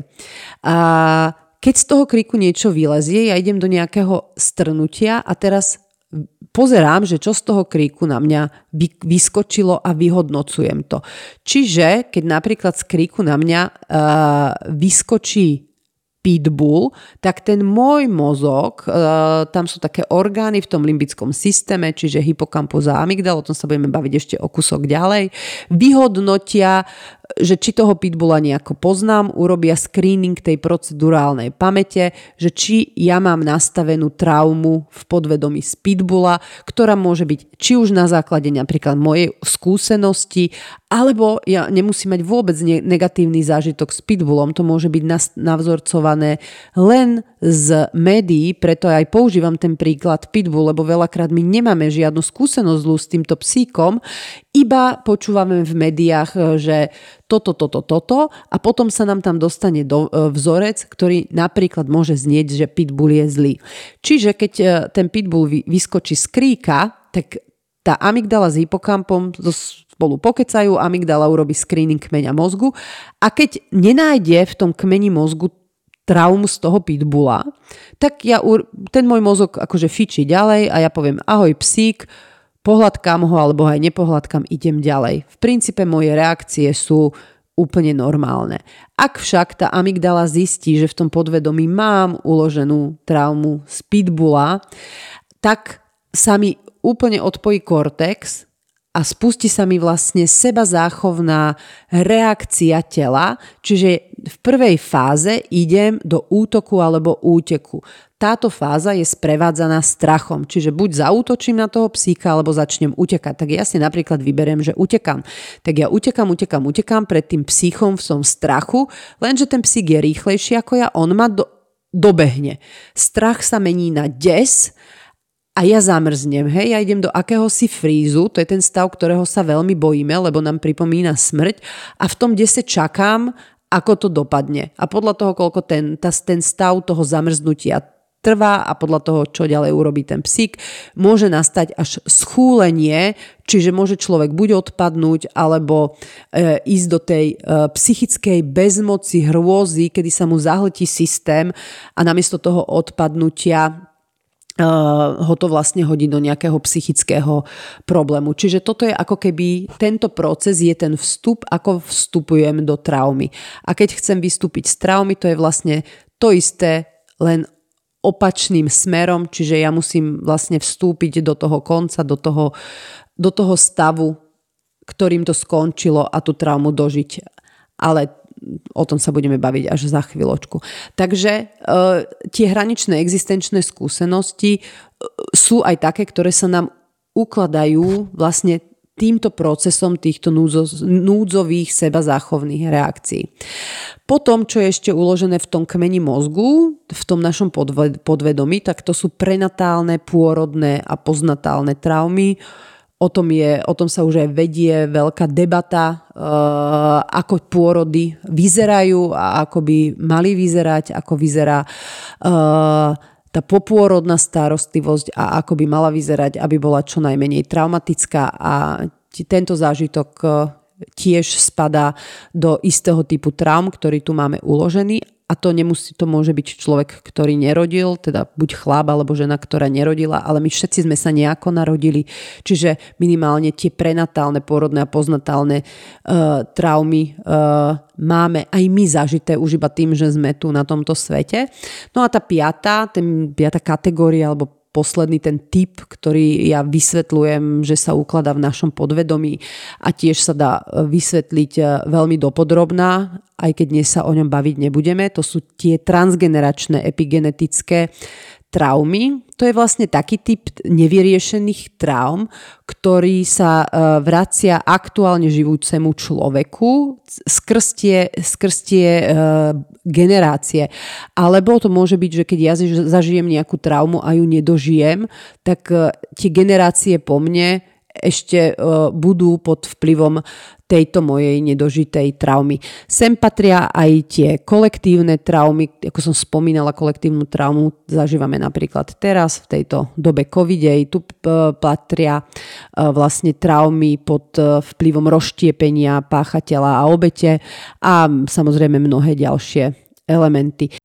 Takže naučené motorické akcie, hraničné existenčné skúsenosti uložené cez averziu a petenciu, hraničné existenčné skúsenosti uložené cez e, núdzové seba záchovné reakcie, prenatálne pôrodné poznatálne traumy a tie transgeneračné epigenetické traumy. To je vlastne takých 5 základných typov traum, ktoré e, sa nám ukladajú do toho nášho podvedomia. A tieto typy traum využívajú uh, isté typy komunikačných kanálov. Primárne všetky využívajú uh, ten kortex, ktorý sa nám prihovára slovami, uh, limbický systém, ktorý sa nám prihovára emóciami a ke- kmeň mozgu, ktorý sa nám prihovára telom, ale, jak už som spomínala, tie epigenetické dedičné traumy, tak tie už sa nám prihovárajú aj skrz energiu alebo nejaký akýsi archetypálny obrazový uh, kanál. Čiže veľmi zjednodušene povedané, do podvedomia sa nám ukladajú traumy na základe osobnej anamnézy, rodinných vzorcov, vzorcov aký, ako takých od rodičov, zo školy, z televízie a akási dedičná výbava, ktorú si so sebou nesieme. Dobre, a ako mozog zistí, že táto situácia je trauma alebo táto nie je? Tak v tom limbickom systéme, ja už som spomínala takých, uh, také dva orgány, ako hypokampus a amygdala, ktoré sa tam nachádzajú. A ten hypokampus, on vyzerá ako taký morský koník a preto sa aj volá uh, hypokampus. A uh, on má veľkú úlohu pri konsolidácii informácií z krátkodobej pamäte do tej dlhodobej a do priestorovej orientácie. A ja ho nazývam toho hypokampa ak, akýmsi knihovníkom. A potom je tam amygdala, tá zase uh, hrá takú hlavnú rolu vo formovaní a u, uchovávaní si tých pamäťových stop spojených s emočnými zážitkami aj s tým emočným zafarbením. Čiže tu už vlastne vidíme to, že amygdala je priamo tá, ktorá, ktorá uchováva tie pamäťové stopy, ktoré si, si mozog uh, pamätá alebo ktorá ich vyhodnocuje. A ja tu amygdalu volám ani nie, že SBS to je, že až FBI. A zase ja to vysvetlím tak veľmi laicky a veľmi plasticky, len naozaj na to základné uchopenie, že e, cez ten limbický systém vlastne to, ten mozog vníma nejaké, nejaké vnemy, vnímame vône, vnímame chute, vnímame nejak zrakovo a Eh, na príklade, že ja zoberiem červené jablko ja ti poviem, že Miško, páči sa červené jablko. A prvý, kto si pokeca o červenom jablku v tvojom mozgu, bude hypokampus z amygdalou. A hypokampus povie, Miško jedol červené jablko tisíckrát za život. Amygdala urobí ten screening tej procedurálnej pamäte, kde máme uložené tie naše eh, traumy a ona vlastne zistí, že či tam máš uloženú nejakú spomienku v súvislosti s červeným jablkom, ktorá ti niekedy ohrozila život. Keď tam nenájde žiadnu traumu spojenú s červeným jablkom, tak ona vtedy dá ako keby takéto áno tomu kortexu, povie rob si s tým jablkom, čo chceš, nie je to život ohrozujúce. Ak však amygdala vlastne e, v tom podvedomí nájde možno takú mini traumu, že napríklad, že neohrozilo to myškov život, ale niekoľkokrát e, sa z toho skoro dogrca, lebo bolo zhnité, tak e, ty podvedome začneš to jablko otáčať, to není žiadna nejaká vedomá aktivita, ale podvedome ho budeš otáčať, že či není zhnité. Keď zistíš, že není hnité, zhnité, tak kortex zase dostane, že rob si s tým jablkom, čo chceš. Ak však amygdala zistí, že Miško bol v minulom živote snehulienka a červené jablko uh, viac menej ohrozilo jeho život tak, že to skoro neprežil, tak vtedy ten kortex je odpojený a vtedy sa spustí ten mechanizmus e, ja prežitia, traumy, ktorý sme si spomínali úplne v úvode. Tu už sa nám začínajú tie informácie pomaly zlievať. Čiže veľmi tak zjednodušene povedané si predstavme, že v tom podvedomí máme uložené tie traumatické spomienky, Každá traumatická spomienka má pri sebe spúšťače, čiže to sú nejaké, nejaké signály alebo vnemy, obrazy, zvuky, na základe ktorých si ten mozog tú traumatickú udalosť pamätá a to je to, čo vlastne hľadá v tom našom bežnom živote, že či sa niečo nepodobá na tieto signály. A ku každej traume má uložené aj to ja prežitie, čiže je to nejaký mechanizmus, ktorý nás v danej situácii zachránil. Čiže niekedy nás zachránilo ticho, niekedy nás zachránil plač, niekedy nás zachránil krík, niekedy nás e, zachránil, e, zachránilo zrútenie, že sme odpadli, niekedy nás e, znova zachránilo ten istý mechanizmus aj pri inej udalosti, napríklad ten krík. A takto to my máme uložené v tom podvedomí. A keď ten mozog nájde tú traumu, ktorá napríklad súvisí s tým červeným jablkom, tak ona spustí mechanizmus prežitia tejto traumy, čiže napríklad e, pláč, krík. A to je to, ako sa nám prihovára ten limbický systém tými emóciami. Čiže on spustí tú diskomfortnú nejakú emóciu alebo diskomfortný prejav a to môže byť naozaj od plaču až po hysterický záchvat, trasenie, chvenie, kričanie, hocičo. A tu už zase sme pri tom, že tá emočná pamäť, ten limbický signál nie je nič viac, nič menej ako signály, lebo keď ja uchopím tie diskomfortné emócie tak, že aha, tu mám diskomfortnú emóciu, pôjdem sa pozrieť alebo minimálne sa zamyslím alebo si zapíšem, že v tejto situácii sa to a to stalo a mi to spustilo túto diskomfortnú emóciu, tak to je vlastne to, čo ma priamo napája na tú traumu a tu sa dostávame pomaly a isto k tej vstupenke na prácu s tou danou traumou, lebo vďaka tej diskomfortnej emócii sme si ju všimli. Čiže nie nerev, nekrič, neplač, ale kľudne plač. Ale povedz mi, Čo je najhoršie na tom, že sa toto stalo? Čo ti to ohrozilo? A idem úplne do iného typu komunikácie, napríklad s dieťaťom a nielen so seb- s dieťaťom, ale najmä so sebou samým. Lebo až keď porozumiem sebe, tak až potom porozumiem a, alebo budem vedieť komunikovať v tejto záležitosti až a, aj s mojim dieťaťom. Ako teda tá práca s traumou vyzerá? Ako ju môžeme integrovať? Ono to závisí od typu traumy a s každým nejakým typom traumy sa dá pracovať e, rôznymi spôsobmi, rôznymi technikami a ono mnohokrát si ľudia myslia, že tam ide o nejaké akési prebudenie starej bolesti, ale to nie je tak. Tu nejde ani o prebudenie tej bolesti, ale toho fyziologického prejavu v tele a dožitiu traumy na úrovni tela, teda vybití energie. Čiže áno, to vie byť sprevázané e, nejakými bolestiami alebo nejakými diskomfortami, ale tam nejde o tie bolesti a diskomforty a retraumatizovať sa v zmysle porozprávaj mi o traume a opíš mi tie detaily a tak ďalej. To v žiadnom prípade nie.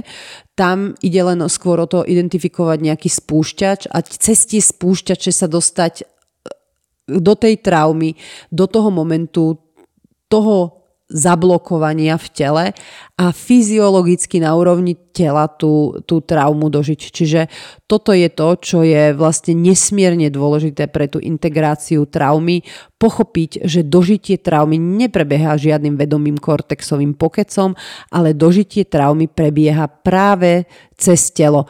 A áno, emócie sú toho súčasťou, ale tá zmena neprebieha na úrovni nejakého pochopenia emócií a zmeny, zmeny emócií. Tá, pre, tá, tá, tá, tá integrácia traumy prebieha primárne na úrovni tela. A s tým, keď sa to zintegruje na úrovni tela, tak ruka v ruke s tým e, nastane aj zmena emócií. Ale tá prichádza až následne potom, ako tá zmena nastane na úrovni tela. Lebo každá trauma, ona v nás spôsobuje akési... E, svalové sťaženie, ktorého zmyslom je v priebehu tej traumatickej udalosti nás chrániť buď pred zranením alebo uh, pred smrťou.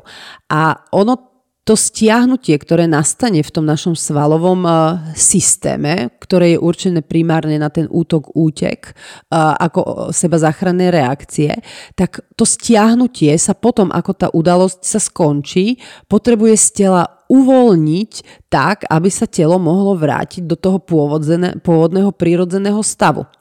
A ono je preto nevyhnutné tie svaly znovu uvoľniť a, pre, a predísť tým vlastne tým následkom fyzickej bolesti alebo chronickej bolesti, predísť tomu uloženiu traumy do nášho podvedomia, aby v tom našom podvedomí nebola aktívna. A už sme to spomínali na začiatku. Náš nervový systém je vystavaný tak, aby hneď po skončení tej udalosti alebo v nejakej jej blízkej dobe, keď má vlastne na to priestor a kľud. Toto napätie cez nejaké vyklepanie, chvenie, tras a tu ide o neurogénny tras, aj ten tras, e, ktorý je spojený s tým dožívaním e, traumy, vlastne e, pôsobí na tej neuroúrovni. Čiže to vyklepanie stresu z nervového systému, to je to, čo vlastne telo potrebuje, aby sa vedelo vrátiť späť do toho stavia, stavu uvoľnenia. Čiže alfa omega všetkého je E, nebať sa toho a netlmiť tento pre nás prirodzený mechanizmus, ktorý e, máme. Ja tu spomeniem ten pôrod, ktorý som už spomínala, ale vlastne z iného uhlu pohľadu. Ja keď som porodila, asi po 10 minútach, možno po 15, keď e, Maxa zobrali na to chvíľkové meranie a váženie, tak mne sa spustil taký trast, že ja som sa tam začala veľmi intenzívne chvieť na stole. A ja tým, že kedysi by som sa asi toho zlakla, ale tým, že ja vlastne viem, čo prebiehalo, tak ja som len lekárke povedala a to ešte ma potrebovala šiť. Ja hovorím, prosím vás, mne sa spustil tras, ja sa potrebujem dotriasť, neviem, koľko to bude trvať. Viete ma šiť aj tak, že mi nezablokujete ten tras, že nebudete sama akože nejako mi ho zastavovať? Ona hovorila, jasné, nie je problém. Čiže ona ma šila, čo ani netrvalo možno 5 minút, potom to už ma aj došila, myslím, že už aj odišla. Ja som sa triasla asi 40 minút. A to bolo, že to zvyšovalo z intenzitu, znížilo, znova zvýšilo a až vlastne naozaj vyše pol hodiny trvalo, kým došlo k takému tomu poslednému e, vyklepaniu. A medzi tým už aj Max došiel a v tom najväčšom chvení ani som si ho nevedela zobrať na seba, to som len mužovi hovorila chvíľku ho maj na rukách ty, lebo teraz ma tu hádže sprava doľava a keď ten trias sa, trošku ako keby ustal, že už som sa netriasla až tak intenzívne, dala naspäť na mňa Maxa a fakt potom mňa ešte doklepávalo dobre dlhú dobu.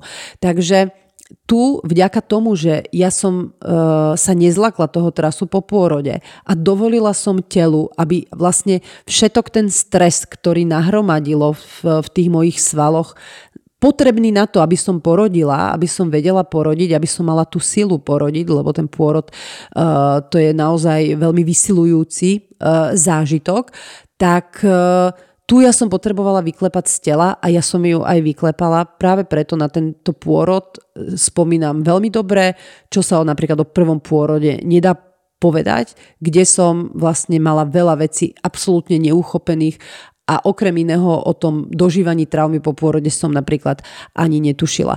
Takže alfa omega všetkého je netlmiť si tento prirodzený mechanizmus, keď nám ho telo, telo spustí. Lebo ak si ho budeme tlmiť, tak to napätie si budeme nosiť v tele dlhodobo, veľakrát až doživotne a ono sa potom neskôr začne somatizovať a prejavovať sa e, vo forme našich nejakých e, zdravotných problémov, lebo to telo to bude potrebovať e, niekam vykompenzovať. No a ja keď som sa napríklad prvýkrát dostala k týmto informáciám o tomto dožívaní traumy, tak ja som bola akože dosť dlhú dobu vyslovene nahnevaná, že prečo nás niekto niečo takto primitívne základné, čo je tu už známe roky rokúce, neučí namiesto nejakej filozofie alebo namiesto nejakej občianskej náuky na strednej škole, kde už vlastne ten človek je skoro dospelý a už ten život e, si začína vyskladávať tak, že ide do života sám. A toto sú podľa mňa kľúčové informácie, ktoré by sme mali vedieť, že existuje nejaký, nejaké dožívanie traumy, že to telo sa potrebuje vyklepať potom e, psychicky traumatizujúcom zážitku zážitku. A zároveň to funguje, lebo potom vieme inak uchopiť aj deti. Ja napríklad e, aj teraz Maxo uči, už vie chodiť, ale proste pada každý deň niekoľkokrát a nech plače ako plače, tak ja mu vždy hovorím plač, plač koľko potrebuješ a keď sa aj trase alebo keď, keď kričí, tak ja ho chytím, ale ja ho nehladkám, ja ho nejako neobmedzujem, ja nechávam to jeho telo, nech si dožije tú traumu ako potrebuje. Nech si ju doklepe, nech si ju, nech si ju do, e, dokričí, ale som pri ňom ale nezasahujem nejako do toho tela, lebo keby on, keby niekto dožíval t- traumu a v tom klepaní by sme ho buď hladkali, alebo objímali, alebo nebo, nebodaj by mu lekár uh, dal oblbováky, tak vlastne to je presne ten mechanizmus, kedy uh, zablokovávame traumu do tela.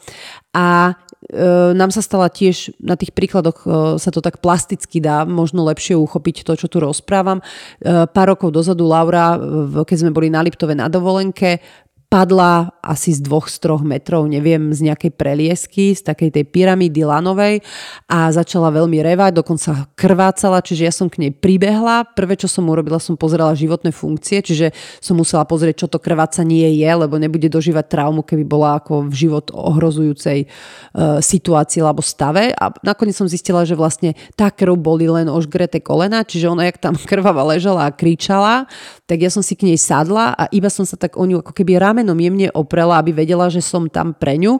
A som jej hovorila krič, plač, rob čo potrebuje, že ona tam kričala, malo to nejaké fázy. A ja som len stále bola vedľa nej, krič, plač, rob čo potrebuješ, ak odo mňa niečo potrebuješ, povedz mi. A toto trvalo fakt možno 5 alebo 10 minút a v jednom momente to vyzeralo, to bolo až tak na oko zábavne, že keď nás ľudia videli, že ona tam krváca, my sedíme na zemi vedľa seba a ona tam kričí a v jednom povedal, v momente povedala, vieš čo mami, už je dobre, už je to preč. Tak a ona si tú traumu vlastne takto nejako dožila, uh, urobila to, čo potrebuje a následne ja som ju, lebo aby nemala strach z tej preliesky, som ju začala brávať k tej, k tej prelieske. To keď niekoho zaujíma, uh, myslím, že sa to volá trauma očami dieťaťa, tiež to napísal Peter Levin, tam je krásne popísané, ako deťmi, s deťmi prechádzať cez tieto traumatické udalosti alebo niečo, z čoho majú oni strach. Čiže ona tam nejaký ten strach voči tej prelieske mala, tak ja som ju ešte hneď možno o hodinu na to zobrala, poď k prelieske.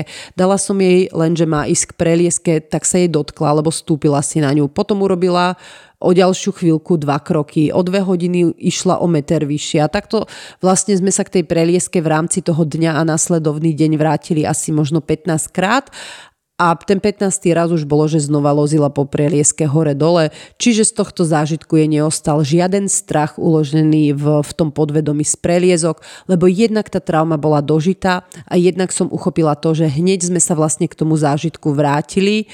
To možno majú niektorí ľudia zo šoférovania, hej, že zažijú nejakú auto nehodu, už nechcú šoférovať. To ono sa tak aj všeobecne odporúča, že sa k tomu práve z tohoto dôvodu treba vrátiť nejakým spôsobom hneď, ale nie zahlcujúcim spôsobom, že hneď idem urobiť, že hneď Laura choď 3 metre hore, ale postupne. Najprv si iba stup, najprv krok, dva kroky, meter, meter a pol, dva metre a postupnými malými krokmi, aby to preto telo nebolo zahlcujúce, tak e, sa vlastne k tomu, k tomu vrátiť. No a jak som už spomínala, tie naučené vzorce správania, tak to sú ako keby, môžeme ich možno tak označiť ako keby také, že malé traumy, ale malé v zmysle nie tej sily, oni majú obrovskú silu a ovládajú náš život, ale malé v zmysle toho zahltenia, hej, že my nie sme nimi tak zahltení, ako, ako keď sa nám spustí akože dožívanie toho nejakej akútnej traumy, lebo my dlhodobo žijeme v nejakom strese, v nejakom tom jednošipkovom nastavení v, v zmysle toho podcastu, ktorý si môžete môžete vypočuť naučené vzorce správania. A tým, že nie sme tak zahltení, tak veľakrát my, keď na to neupriamíme pozornosť, my ani nevieme, že fungujeme pod nejakým deštruktívnym traumatickým mechanizmom. No a keďže je to naučený vzorec správania, tak e, tieto vzorce idú prevzorcovať, e, dá sa s tým robiť, e, samozrejme v malých krokoch. A to, ako sa s tým robí, nebudem rozoberať tu, lebo to si môžete vypočuť v tom našom podcaste tu stojí za zmienku možno poznamenať to, že keď sú naučené vzorce správania niečo, čo vieme, ak to poriadne uchopíme, ak si tú problematiku naštudujeme, vieme si tie vzorce prevzorcovať aj sami, tak uh, tie traumy, ktoré zahltili náš systém, to je niečo, uh, do čo veľmi nevieme uchopiť sami, čo potrebujeme robiť pod niekoho vedomím už len z toho dôvodu, že vlastne to, tá integrácia traumy uh, nastáva na úrovni toho podvedomia a ja nemôžem byť vo, vo vedomí, keď uh, vlastne prevzorcovávam alebo integrujem traumu v nejakom podvedomí. Čiže uh, sú isté typy traum, na ktoré potrebujeme nejakú, nejaký sprievod, nejakú dopomoc. Ja sama s týmito vecami robím, ale pri istých veciach, eh, pri istých traumách, ktoré keď sa mi spustia a viem, že sú hlboké, tak viem, že si ich neviem, napriek tomu, že tie techniky eh, poznám a že s tým robím, tak si ich neviem integrovať sama. A tiež idem napríklad za môjim školiteľom a poviem, že potrebujem uh, si nejak integrovať uh, túto záležitosť tu dostávam totiž to tiež mnohokrát otázky, že a my si vieme však všetko sami spracovať. No nevieme si všetko sami spracovať. Vieme si rozširovať to, čo si vieme sami spracovať. Keď sme možno na, základ, na začiatku vedeli si spracovať 10% veci, časom možno 80% veci si vieme spracovať sami, keď žijeme ten seba rozvojový, vedomý život, ale vždy tam ostane nejaká, nejaká časť, ktorá nie je e, pre nás prístupná tak, aby sme si ju vlastne integrovali sami. Aby to bolo pochopiteľné. Na zase, keď e, som bola tehotná, boli sme na tom sone, kde sme sa mali dozvedieť, či to bude chlapček a dievčatko, veľmi sme sa tam tešili. A ja som vôbec neriešila, že či to bude chlapec a dievčatko. Ja som práve naopak bola tá, že je to jedno, že čo to bude a tam, jak som ležela na tom stole, ešte ten lekár úplne v princípe neempaticky by som mohla povedať, že ani nás neupozornil, že nám niečo ide povedať, že tu je bedrová kosť, tu je taká kosť, tu je jedno varla, druhé varla, tu je penis, tu je lakťová kosť a ja, že prosím. A on, že no varla, varla penis, to je chlapec. A jak povedal, že to je chlapec, tak ja som v sekunde dostala na tom stole fríz a začali mi stekať slzy a môj kortex si uvedomoval, že absurdnosť tej situácie, že tam stojí môj muž, moja dcera, ktorí sa tešia, že mám v bruchu uh, chlapca, na ktorého som si aj ja myslela, že sa teším a namiesto toho tam ležím v nejakom fríze a stekajú mi slzy. Ale keďže zase poznám tieto mechanizmy, ja som sa toho nezlakla, iba som si povedala, dobre, spustila sa ti trauma trauma. A zapísala som si do, do hlavy, že v akej situácii, s akým spúšťačom, uh, čo mi hovoril, aké slova mi hovoril ten môj mozog, v hlave mi išlo, čo ty budeš robiť s chlapcom. Emócia bola emócia strachu a to telo bolo vo fríze. Tieto veci som si nejak ako zapísala, že to sa mi tam stalo. Uh, Maxovi v bruchu som povedala, že nevšimaj si tento stav, to je nejaká záležitosť, ktorá s tebou vôbec nesúvisí a ja s ňou budem robiť, ja si ju spracujem a ono ten stav povolil. A už keď sme vlastne odtiaľ išli, tak mne už ako keby sa ani nič nestalo, ako keby nič nebolo, ale ja som vedela, že tá trauma sa tam nejako ozvala a ona keď sa ozve, tak ona potrebuje byť dožitá. A tiež som vedela, že je to typ traumy, e, s ktorou si ja vôbec neviem pomôcť sama, lebo tam toto bol napríklad typ traumy, ktorý e, mal nejaký transgeneračný prenos. Takže zase išla som za mojim školiteľom, povedala som, takáto trauma sa mi otvorila, poďme sa na to pozrieť, robili sme s tým a keď sme s tou témou dopracovali, tak vtedy prišla taká radosť a ja som vtedy vlastne pochopila a úlava samozrejme a ja som vlastne vtedy pochopila, že tá radosť, ktorú som si dovtedy myslela, že mám radosť, že sa teším, bola iba nejaká radosť, čo chcela byť radosť, ale tá naozajstná radosť prišla až po integrácii tejto traumy. A niekto by povedal, ale však už keď si išla z nemocnice, už ti nič nebolo. Je, že áno, ale tá téma sa mi prihlásila a ja keby, že to neriešim, to môže byť to, kde, kedy po pôrode by som napríklad mohla byť e, úzkostná a veľmi by som sa o to dieťa bála, alebo by som sa mohla odpojiť a zažívať e, vlastne to odpojenie matky od dieťaťa, e, kedy vlastne mama dieťa nepríjma a tam sa mohlo udiať x mechanizmov a netuším, čo by sa dialo, lebo som ani nechcela tušiť, čo by sa dialo. Ja keď som vedela, že sa mi niečo ozvalo, tak som si zapísala vlastne signály, tú vstupenku do tej práce a išla som s tou prácou uh, následne pracovať.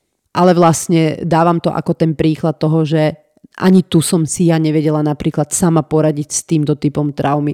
Že na, tú, na túto vec som uh, potrebovala nejakú tú uh, externú pomoc.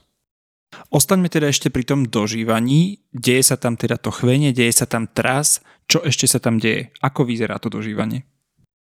Ja už som to tu spomínala, že vlastne uh, my potrebujeme urobiť ten spätný chod uh, toho vystúpenia z tej traumy, čiže keď sme v nejakej traume a sme v tom zaciklení, tak my cez, z tej hrôzy, z toho schúlenia potrebujeme prejsť do toho desu, zmrznutia, do toho strachu, v útoku, v úteku, až postupne sa dostať k tomu úspešnému úteku, že sme vlastne e, vyhrali tento pomyselný boj a potom postupne naberieme tú silu a tú, e, tú seba dôveru a tú rovnováhu. Čiže vlastne to dožitie traumy potrebuje prebehnúť na tej fyzickej úrovni, že vlastne zo z toho stavu schúlenia my si dovolíme to, čo vtedy nebolo dožité a to znamená, že si dovolíme ten tras, ktorý vlastne nám vytrasie tú energiu e, z tela. Zase toto sa deje rôznymi spôsobmi, rôznymi technikami, ale pre to pochopenie je dôležité pochopiť najmä to, že to, čo bolo vtedy zaseknuté a nebolo zjednodušene povedané vytrasené a vychvené z tela, potrebuje byť vytrasené a vychvené z tela práve preto, aby sa tá zablokovaná energia uvoľnila z našej nervovej sústavy, lebo naše vedomie je veľmi a priamo závislé práve naše, na našej nervovej sústave. A čím viac blokád z tej nervovej sústavy my vytrasieme a spriechodníme tam tie neurónové dráhy, ktoré máme v našom mozgu, tak tým menej uh, tých emočných záťaží budeme mať a tým viac vitality, tej vitálnej sily v živote budeme mať. Keby toto niekoho zaujímalo, tak keď si dáte do Google, že Polar Bear Trauma, tak tam sa vám objaví také video, e, kde vlastne robili výskum na traume, že vystavili ľadového medvedia traumatickému zážitku, že ho naháňali vo vrtulníku, on spustil teda ten útek, e, snažil sa útekom zachrániť, oni ho vtedy postrelili, tam bola uspávacia inekcia.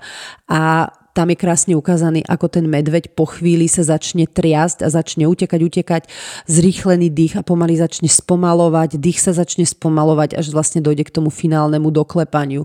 To je, čo som aj spomínala po tom pôrode. Čiže koho to zaujíma Polar Bear Trauma, keď hodíte do Google dvojminútové video, kde vlastne uvidíte, jak aj zviera inštinktívne si vlastne dožíva tú traumu a keď on sa zobudil z tej inekcie, nemohol byť traumatizovaný práve preto, že to, že to doklepal.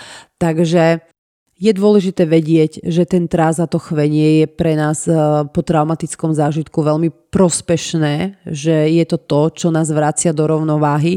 Čiže keď ja zažijem nejakú traumatickú udalosť eh, alebo niečo, kde mi telo eh, začne buď v tom momente alebo niečo neskôr, veľakrát je to až večer, keď sme doma v kľude sami v izbe, spúšťať ten tras, tak, tak si ten tras dovolím a naozaj si dovolím ho vyklepať z tela, nebudem si ho zablokovávať, alebo to, jak som spomínala pri deťoch, keď dieťa vlastne zažije napríklad nejaký pád a potrebuje kričať, plakať, tak ho nevyhľadkám a neukľudňujem a nechám ho vykričať sa, vyplakať sa. Naopak podporujem ho v tom, že rob, čo potrebuješ, čokoľvek, čo potrebuješ je OK, aby to vlastne vykričalo, možno aj vyklepalo, vyklepalo z tela, lebo popri tom vyklepaní nie vždy to e, znamená, že sa to bude človek iba klepať.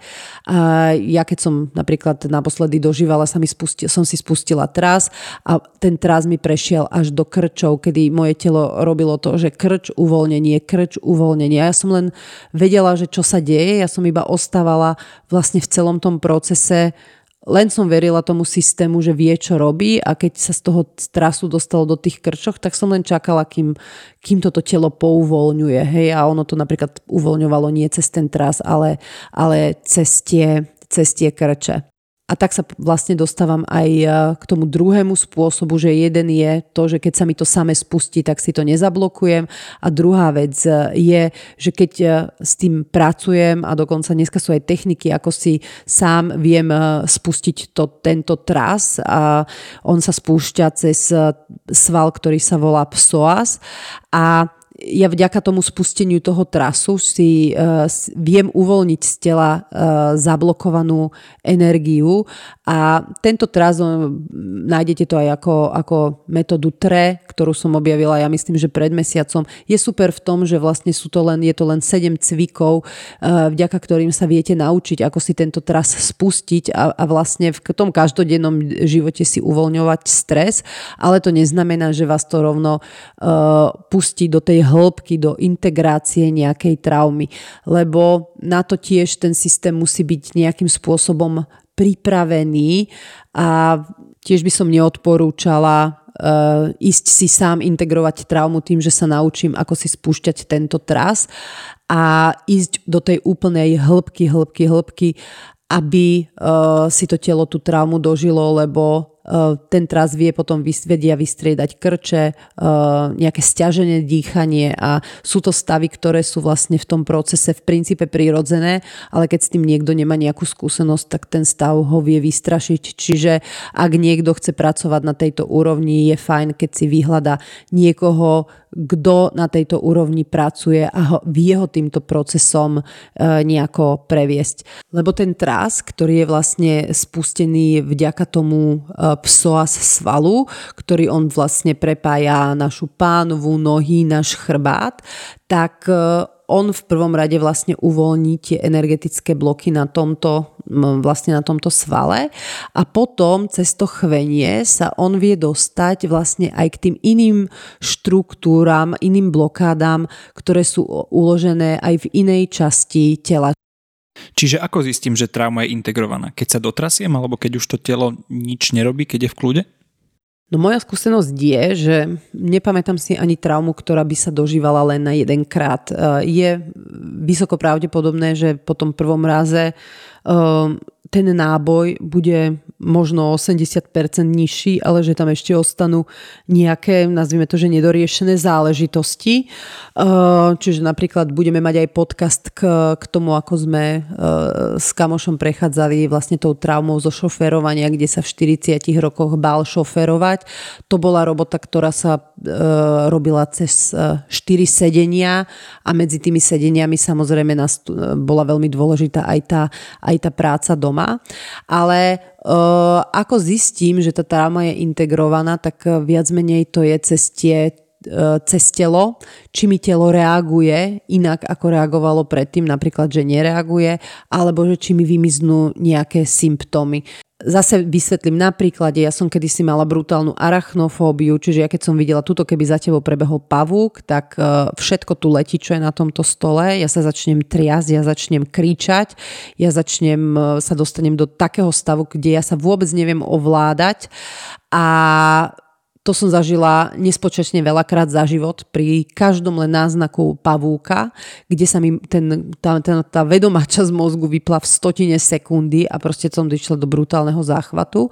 Uh, s pavúkom som pracovala ako s témou, dokonca s tým pavúkom som robila, toto bola vec, ktorou som robila jedenkrát a dnes, keď vidím pavúka, tak nie je to, že ho chytím do ruky, aj keď už som asi týždeň dozadu chytila takého malého, ale vlastne už sa vôbec netrasem, už mi telo nejako nereaguje. A možno keby som s tým robila ešte druhý, tretí krát, uh, príde aj deň, kedy toho pavúka chytím do ruky. Čiže vlastne je to niečo, keď uh, mi telo prestáva reagovať na, v situáciách, kedy inokedy reagovalo.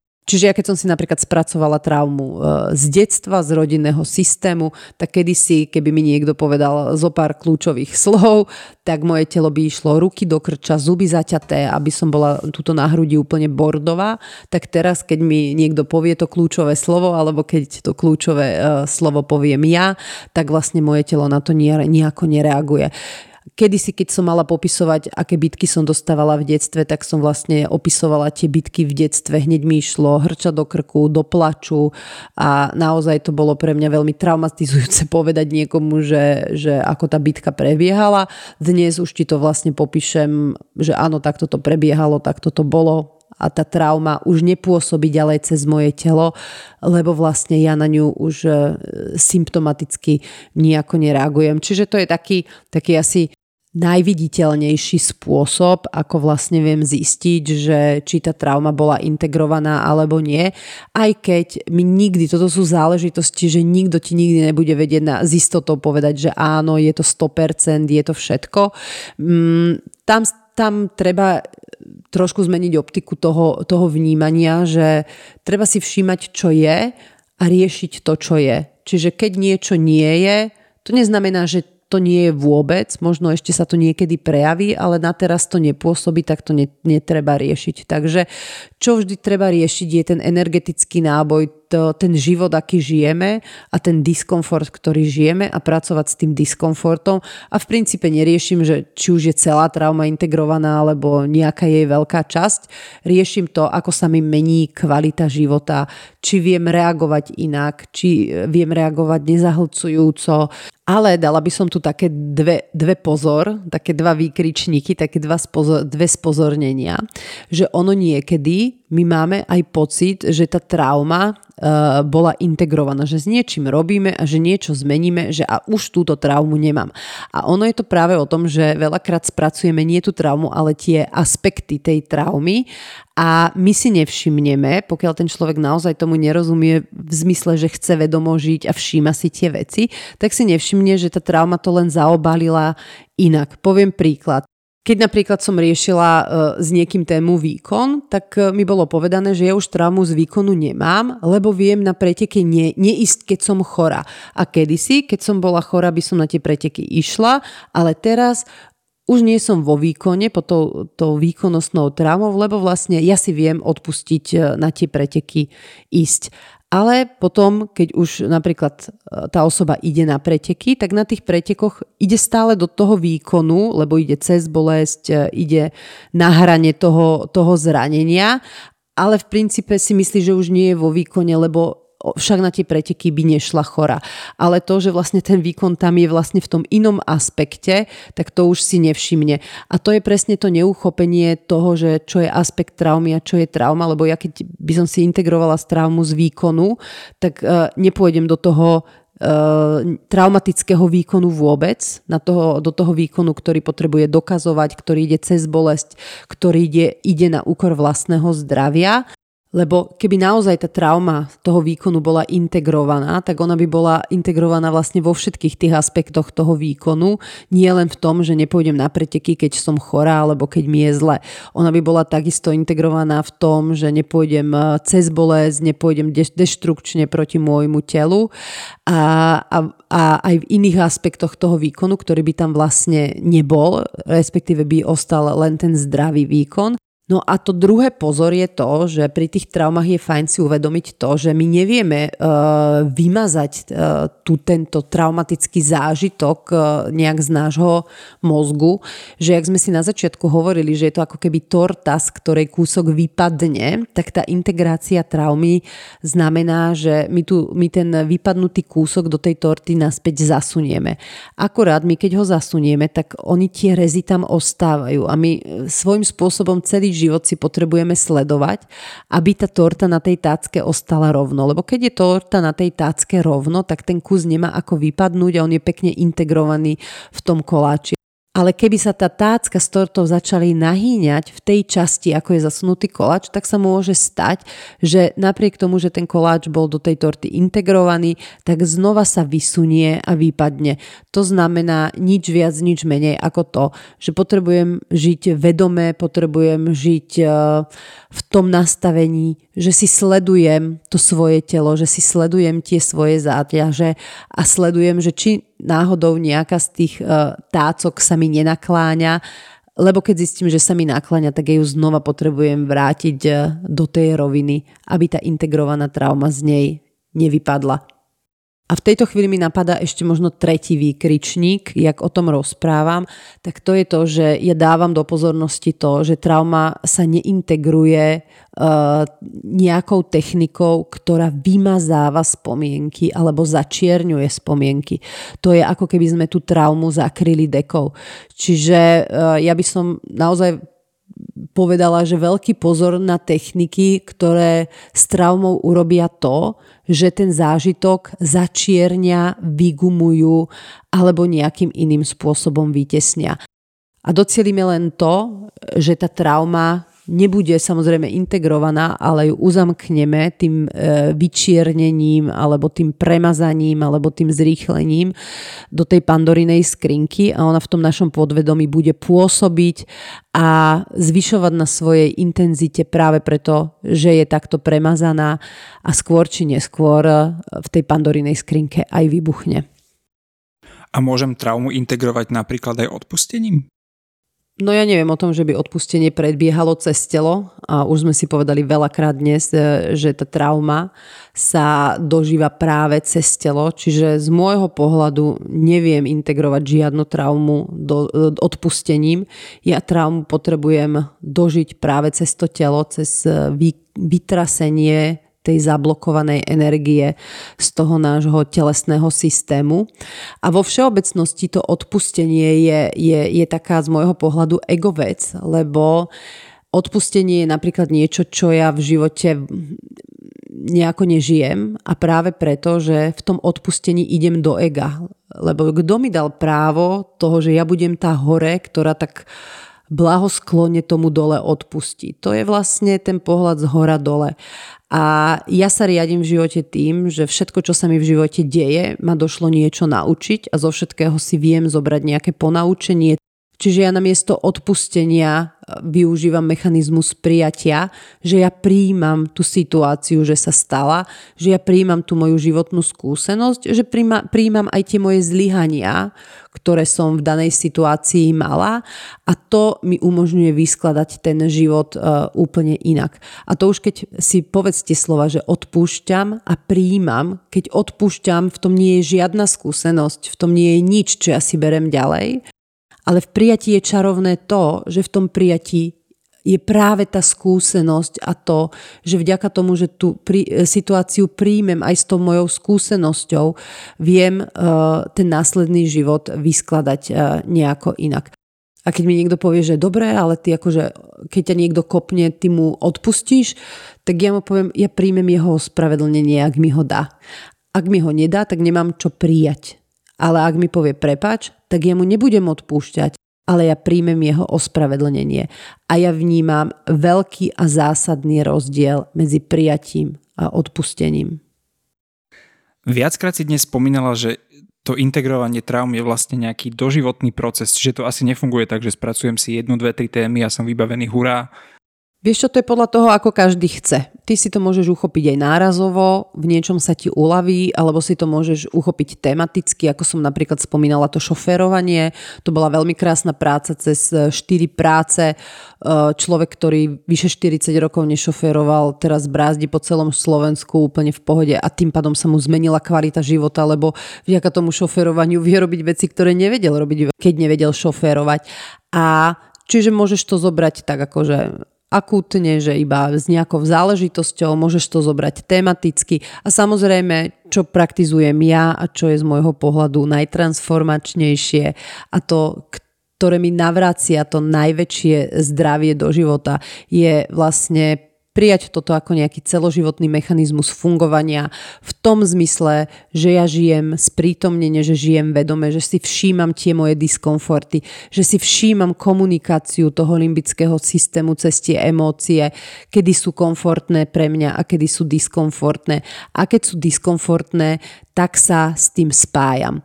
A jak už som povedala veľakrát, my všetko vieme nejako zmeniť a posunúť to nejako, ale my musíme ísť do akcie a s tým seba rozvojovo pracovať.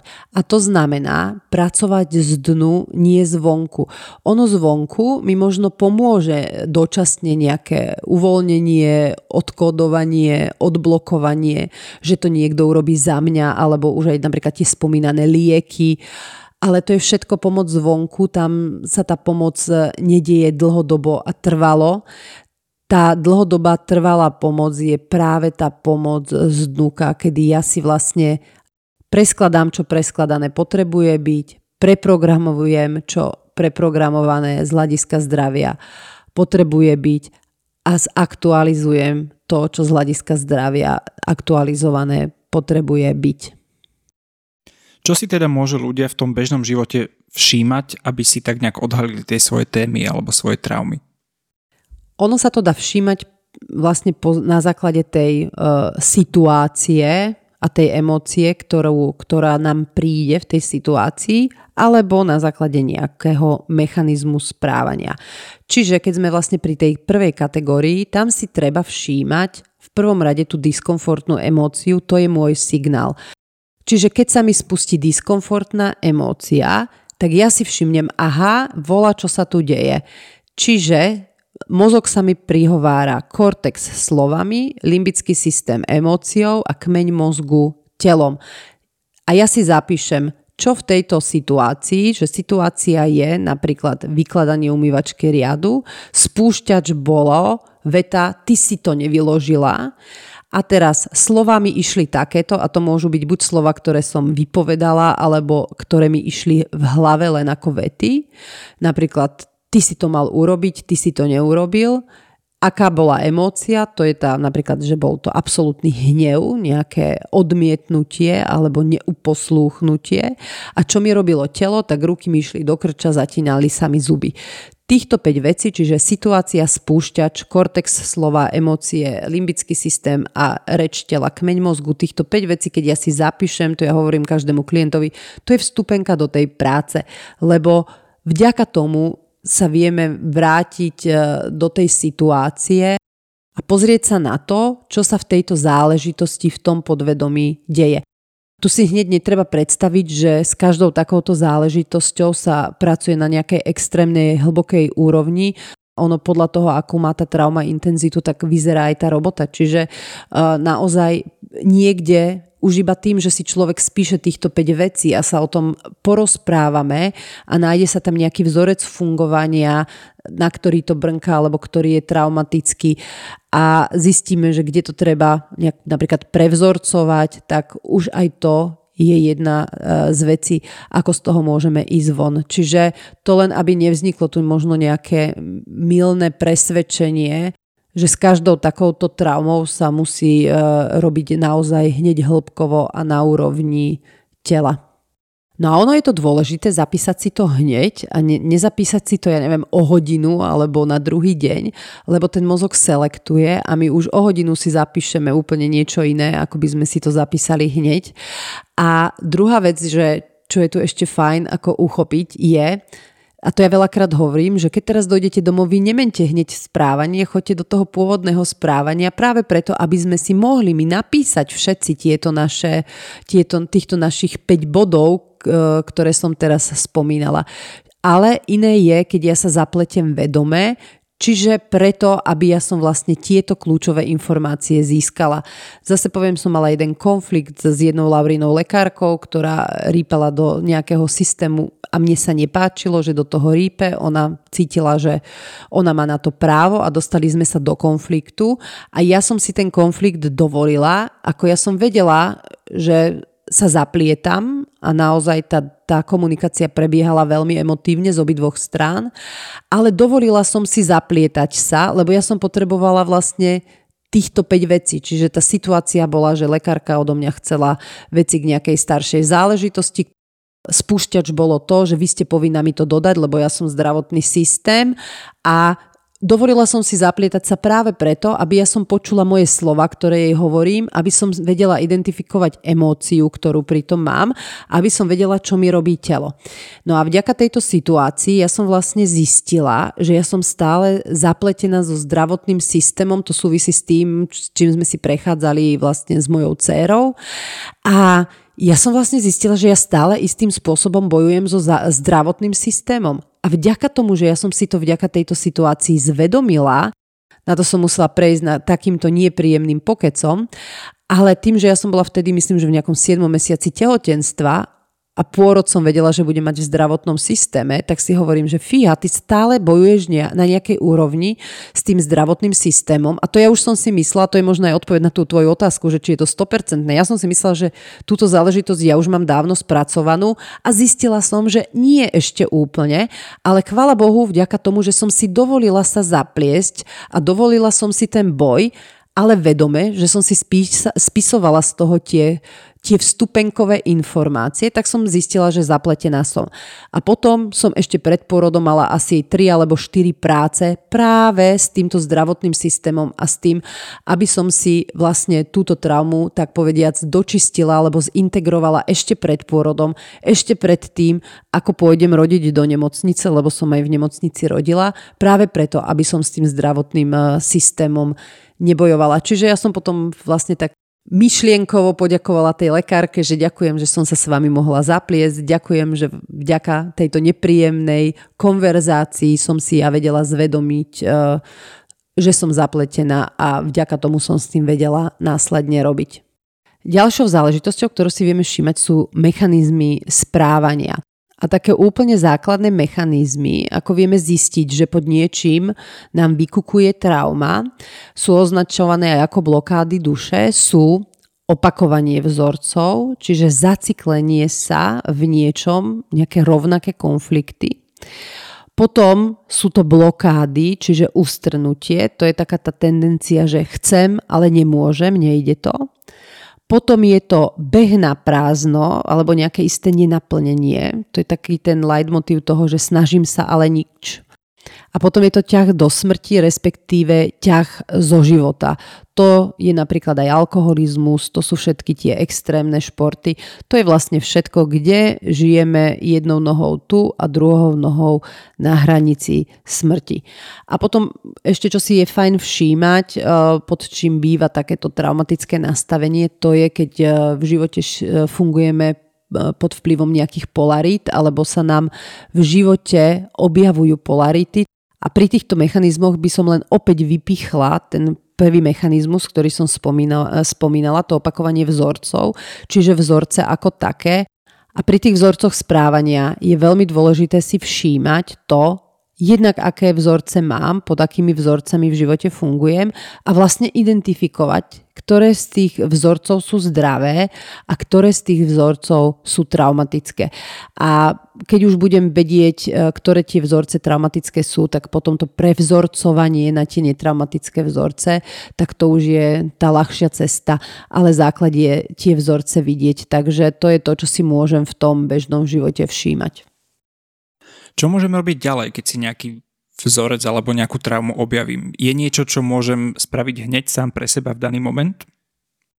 To už je ten spomínaný tras, že dovolím si uh, ten tras a bavíme sa o trase uh, toho dožívania šoku, uh, toho nervového trasu, ktorý sa mi spustí po nejakej traumatickej udalosti, lebo existujú aj iné typy trasov, ale teraz sa bavíme vyslovene o tom dožívaní stresu a o tej stresovej reakcii tela a uvoľňovaní e, stresu z tela von.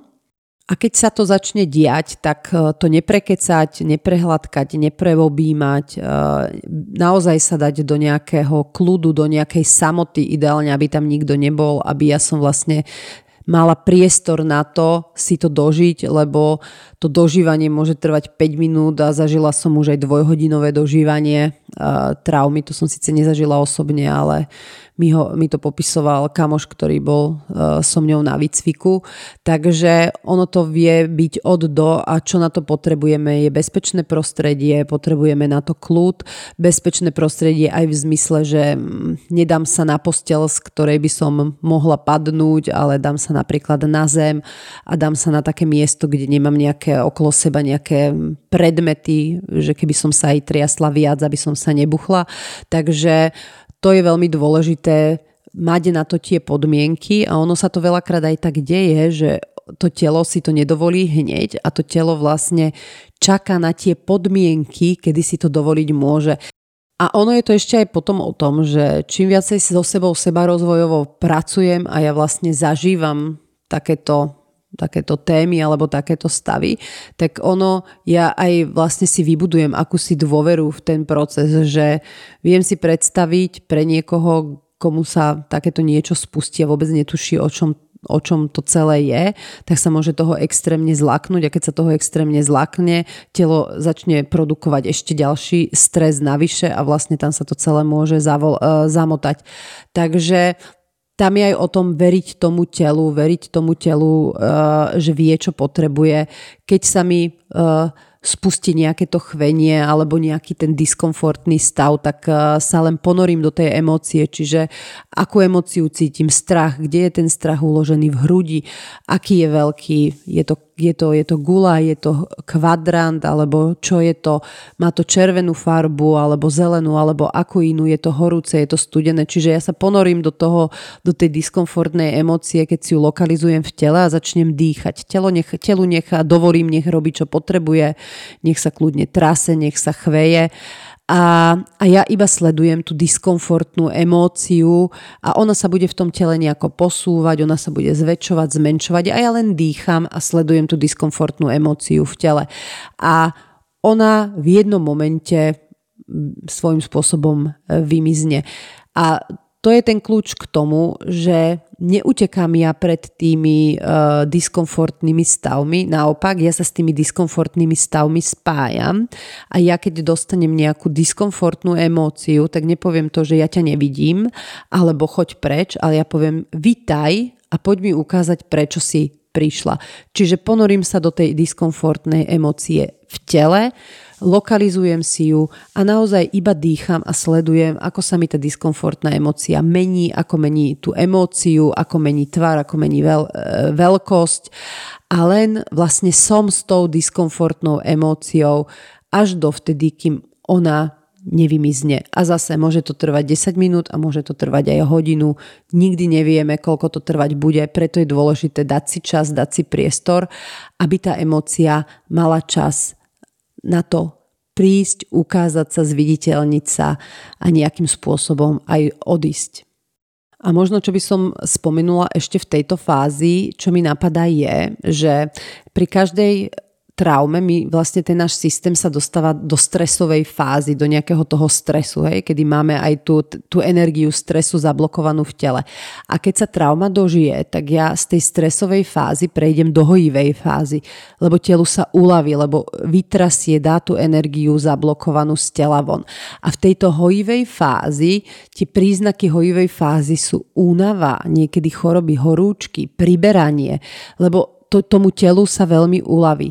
A práve tá únava je napríklad aj pre mňa taký znak, že niekedy, keď mi povie, že, že jak som unavený, tak ja viem, že vlastne tam v nejakej forme prešlo z tej stresovej do hojivej fázy ale hovorím to preto, aby sa ľudia toho tiež nebáli, lebo keď napríklad e, sa im stane nejaká taká udalosť a oni si dovolia to dožitie tej traumy, tam je veľmi pravdepodobné alebo vysoko možné, že oni sa potom budú cítiť unavení deň, dva, tri, netušíme koľko, ale tá únava je, je vlastne to, čo je super signál toho, že tam prišlo k nejakému uvoľneniu.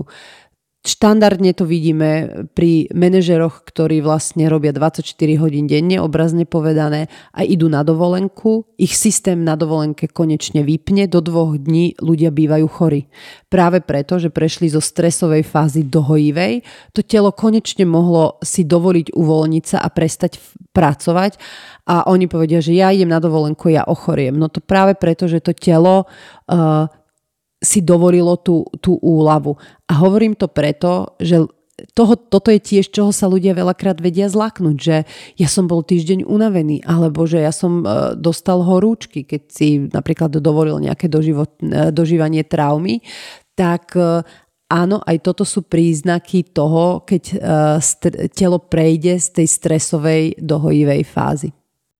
A zase možno len príklad, ja keď som bola zavretá v tme, tak e, ja po tme, tým, že tam sa mi integrovalo veľmi veľa traum, tak po tme ja som začala priberať. A ja som ale vedela, že to moje telo vlastne sa dostalo len v x záležitostiach, ktoré si v tej tme integrovalo do tej hojivej fázy a ja napriek tomu, že som priberala, ja som s tým priberaním vôbec nebojovala v zmysle, že som vedela, že je to nejaká dočasná fáza a to telo, keď sa dohojí dohojí ten proces a prejde do toho, do toho zdravia, tak e, znova to pustí a dostane to naspäť do tej rovnováhy. Takže hovorím to hlavne preto, aby sme sa nebáli aj toho stavu po, ktorý tiež vie v mnohých prípadoch ľudí vystrašiť. Stretla si sa niekedy už aj s tým, že niekto si povedal, že ja si nechcem túto traumu nejako vyriešiť, že chcem si ju nechať?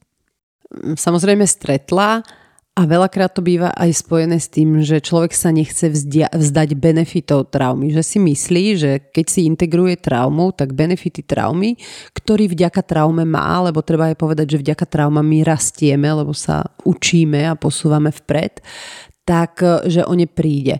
A to nie je úplne tak.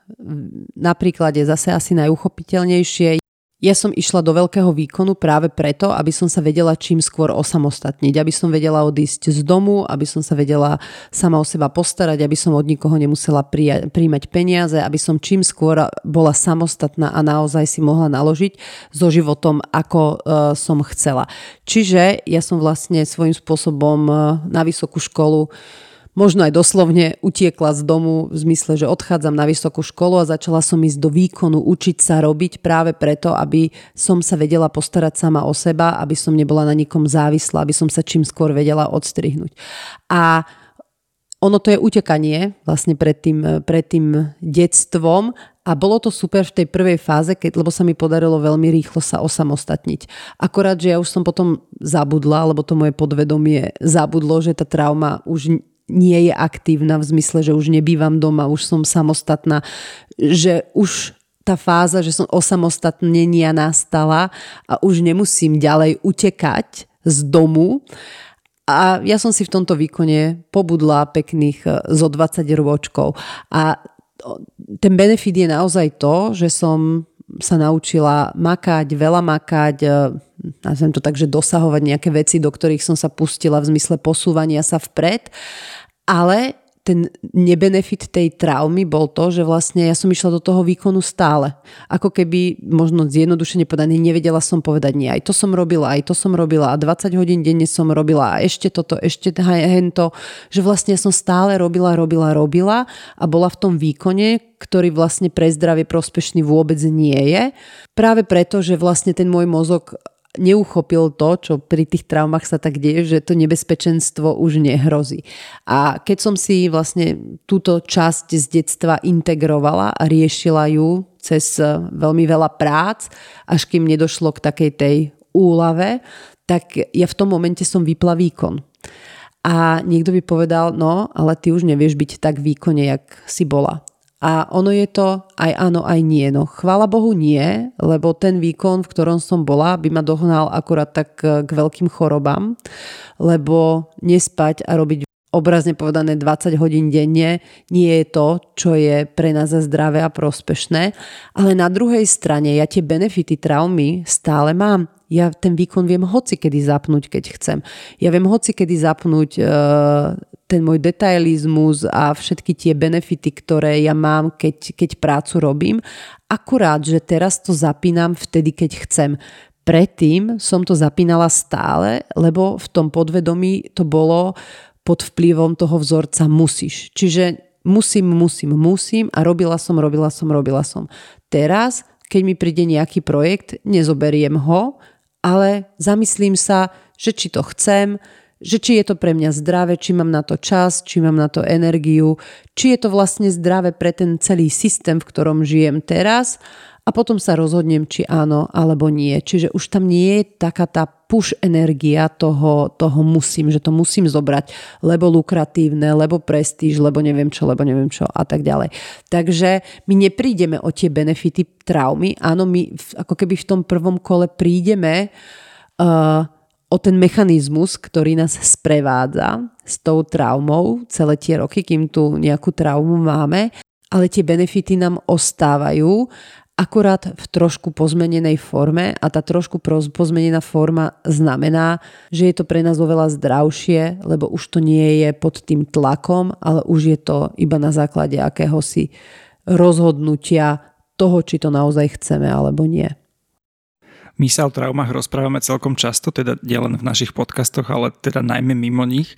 A ja viem o tom, že ty ich rada vysvetľuješ cez rozprávku v hlave. Rozprávka v hlave je moja veľmi, veľmi obľúbená rozprávka. Neviem, či ste ju videli alebo nie, keď e, nie, tak odporúčam a keď áno, odporúčam tiež, ale pozrieť si ju inou optikou. A tá rozprávka je o tom, že dievčatko Rayleigh sa vlastne presťahuje a ono keď sa presťahuje, stratí kamarátov, stratí školu a vlastne tie, tie základy, ktoré mala vybudované.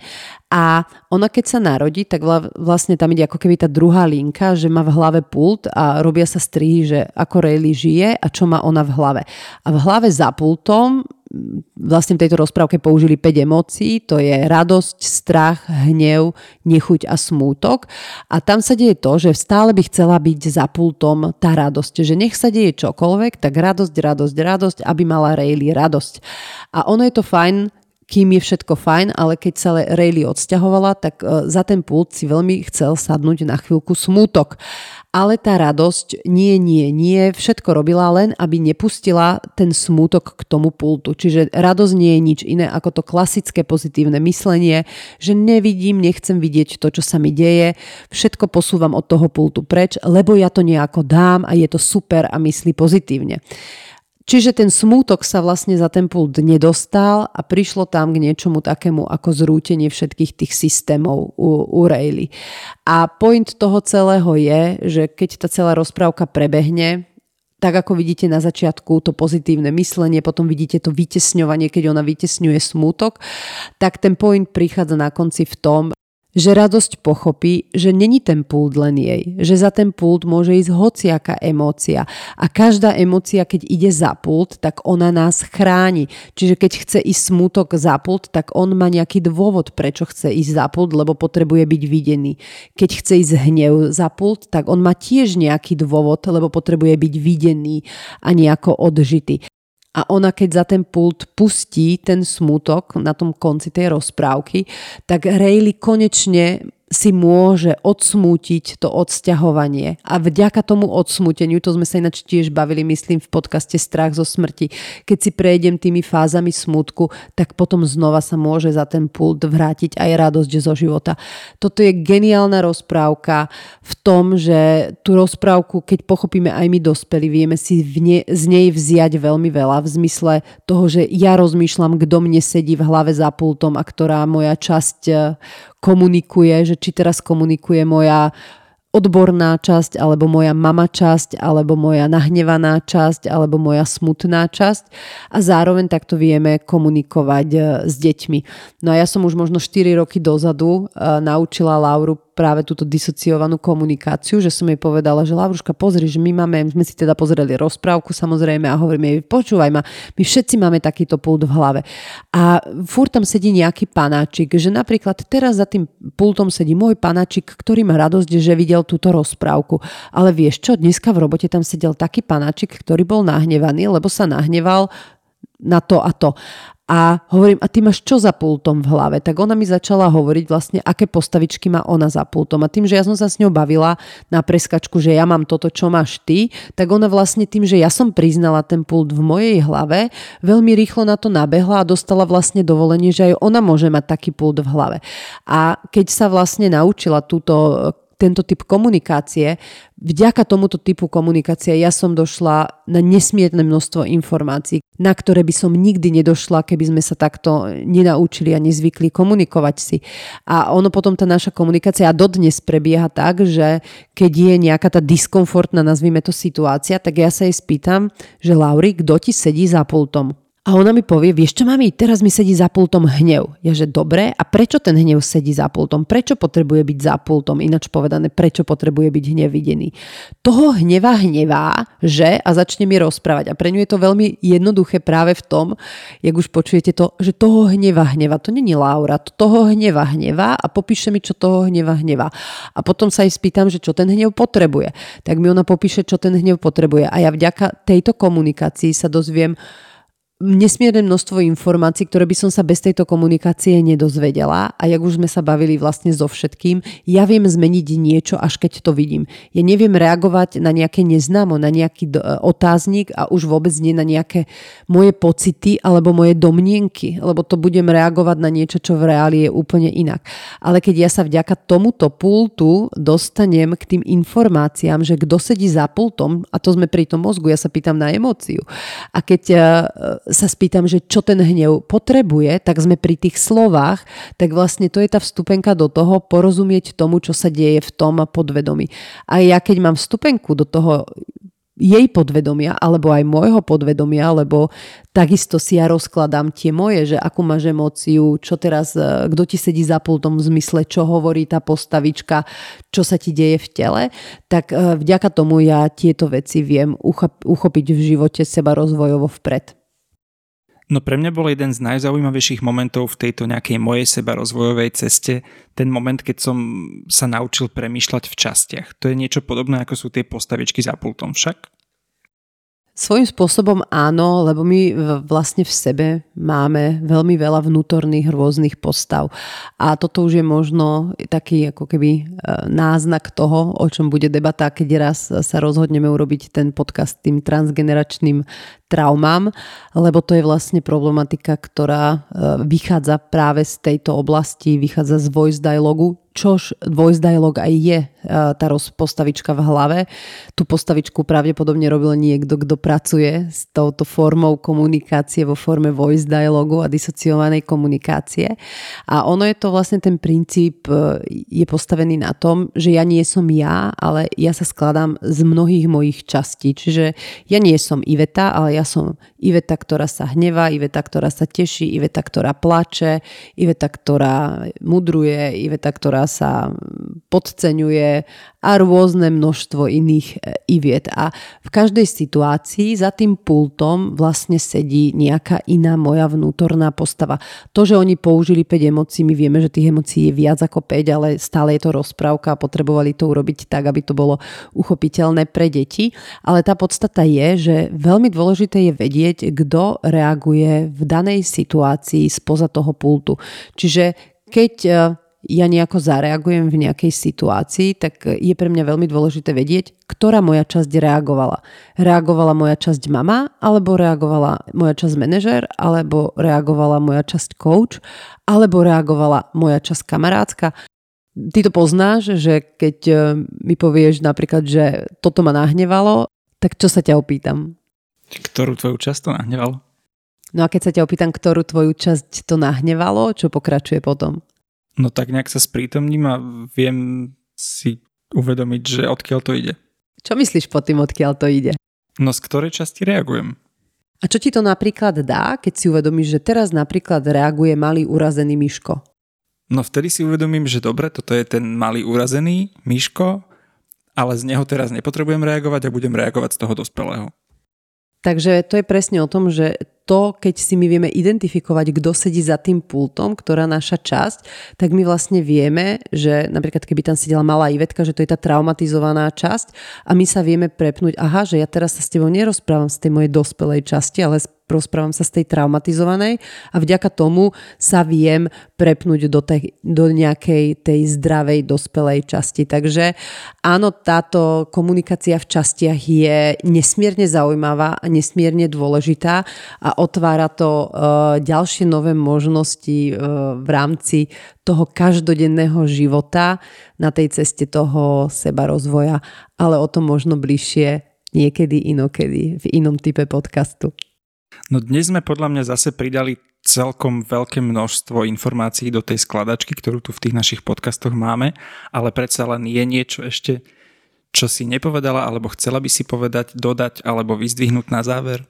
Ono, je to náročná téma a tento podcast aj pre mňa bol veľmi náročný, lebo veľmi náročne e, sa vysvetľujú tieto mechanizmy len tak ako keby v skratke a základne, ale tým hlavným poslaním alebo zámerom tohto celého podcastu bolo iba ukázať to, že tie traumy tu sú, že sa ich netreba báť a že s nimi žijeme a že s nimi vieme žiť a že to vieme meniť, že sa vieme vydať možno aj na nejakú inú cestu, na akej sme vlastne umiestnení alebo na akej žijeme, žijeme teraz.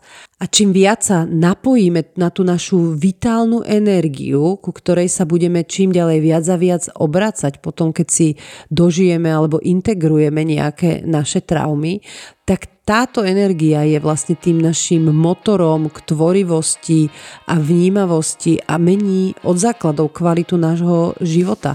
Lebo tá vitálna je, energia je to, čo my pre ten život nesmierne potrebujeme a čím viac sa na ňu napojíme, tým viac budeme žiť v ľahkosti, v radosti a slobode bytia. Každá integrovaná trauma je totiž veľkým darom, ktorý nás vracia viac a viac do sveta rovnováhy. A teraz prichádza to moje pomyselné amen. Ivet, ďakujem ti veľmi pekne za dnešný pokec a za množstvo zaujímavých informácií, ktoré si z neho môžeme odniesť. A ja ďakujem tebe, Miško, ďakujem aj vám, že ste nás opäť počúvali. Presne tak, ďakujeme vám, že ste nás počúvali, tešíme sa na vás aj na budúce, tešíme sa na vás aj na našich sociálnych sieťach, nájdete nás na Facebooku, nájdete nás aj na Instagrame a oblečenie, ktoré vás neprestáva baviť, nájdete na našom Angličák shope. Čaute. Čaute.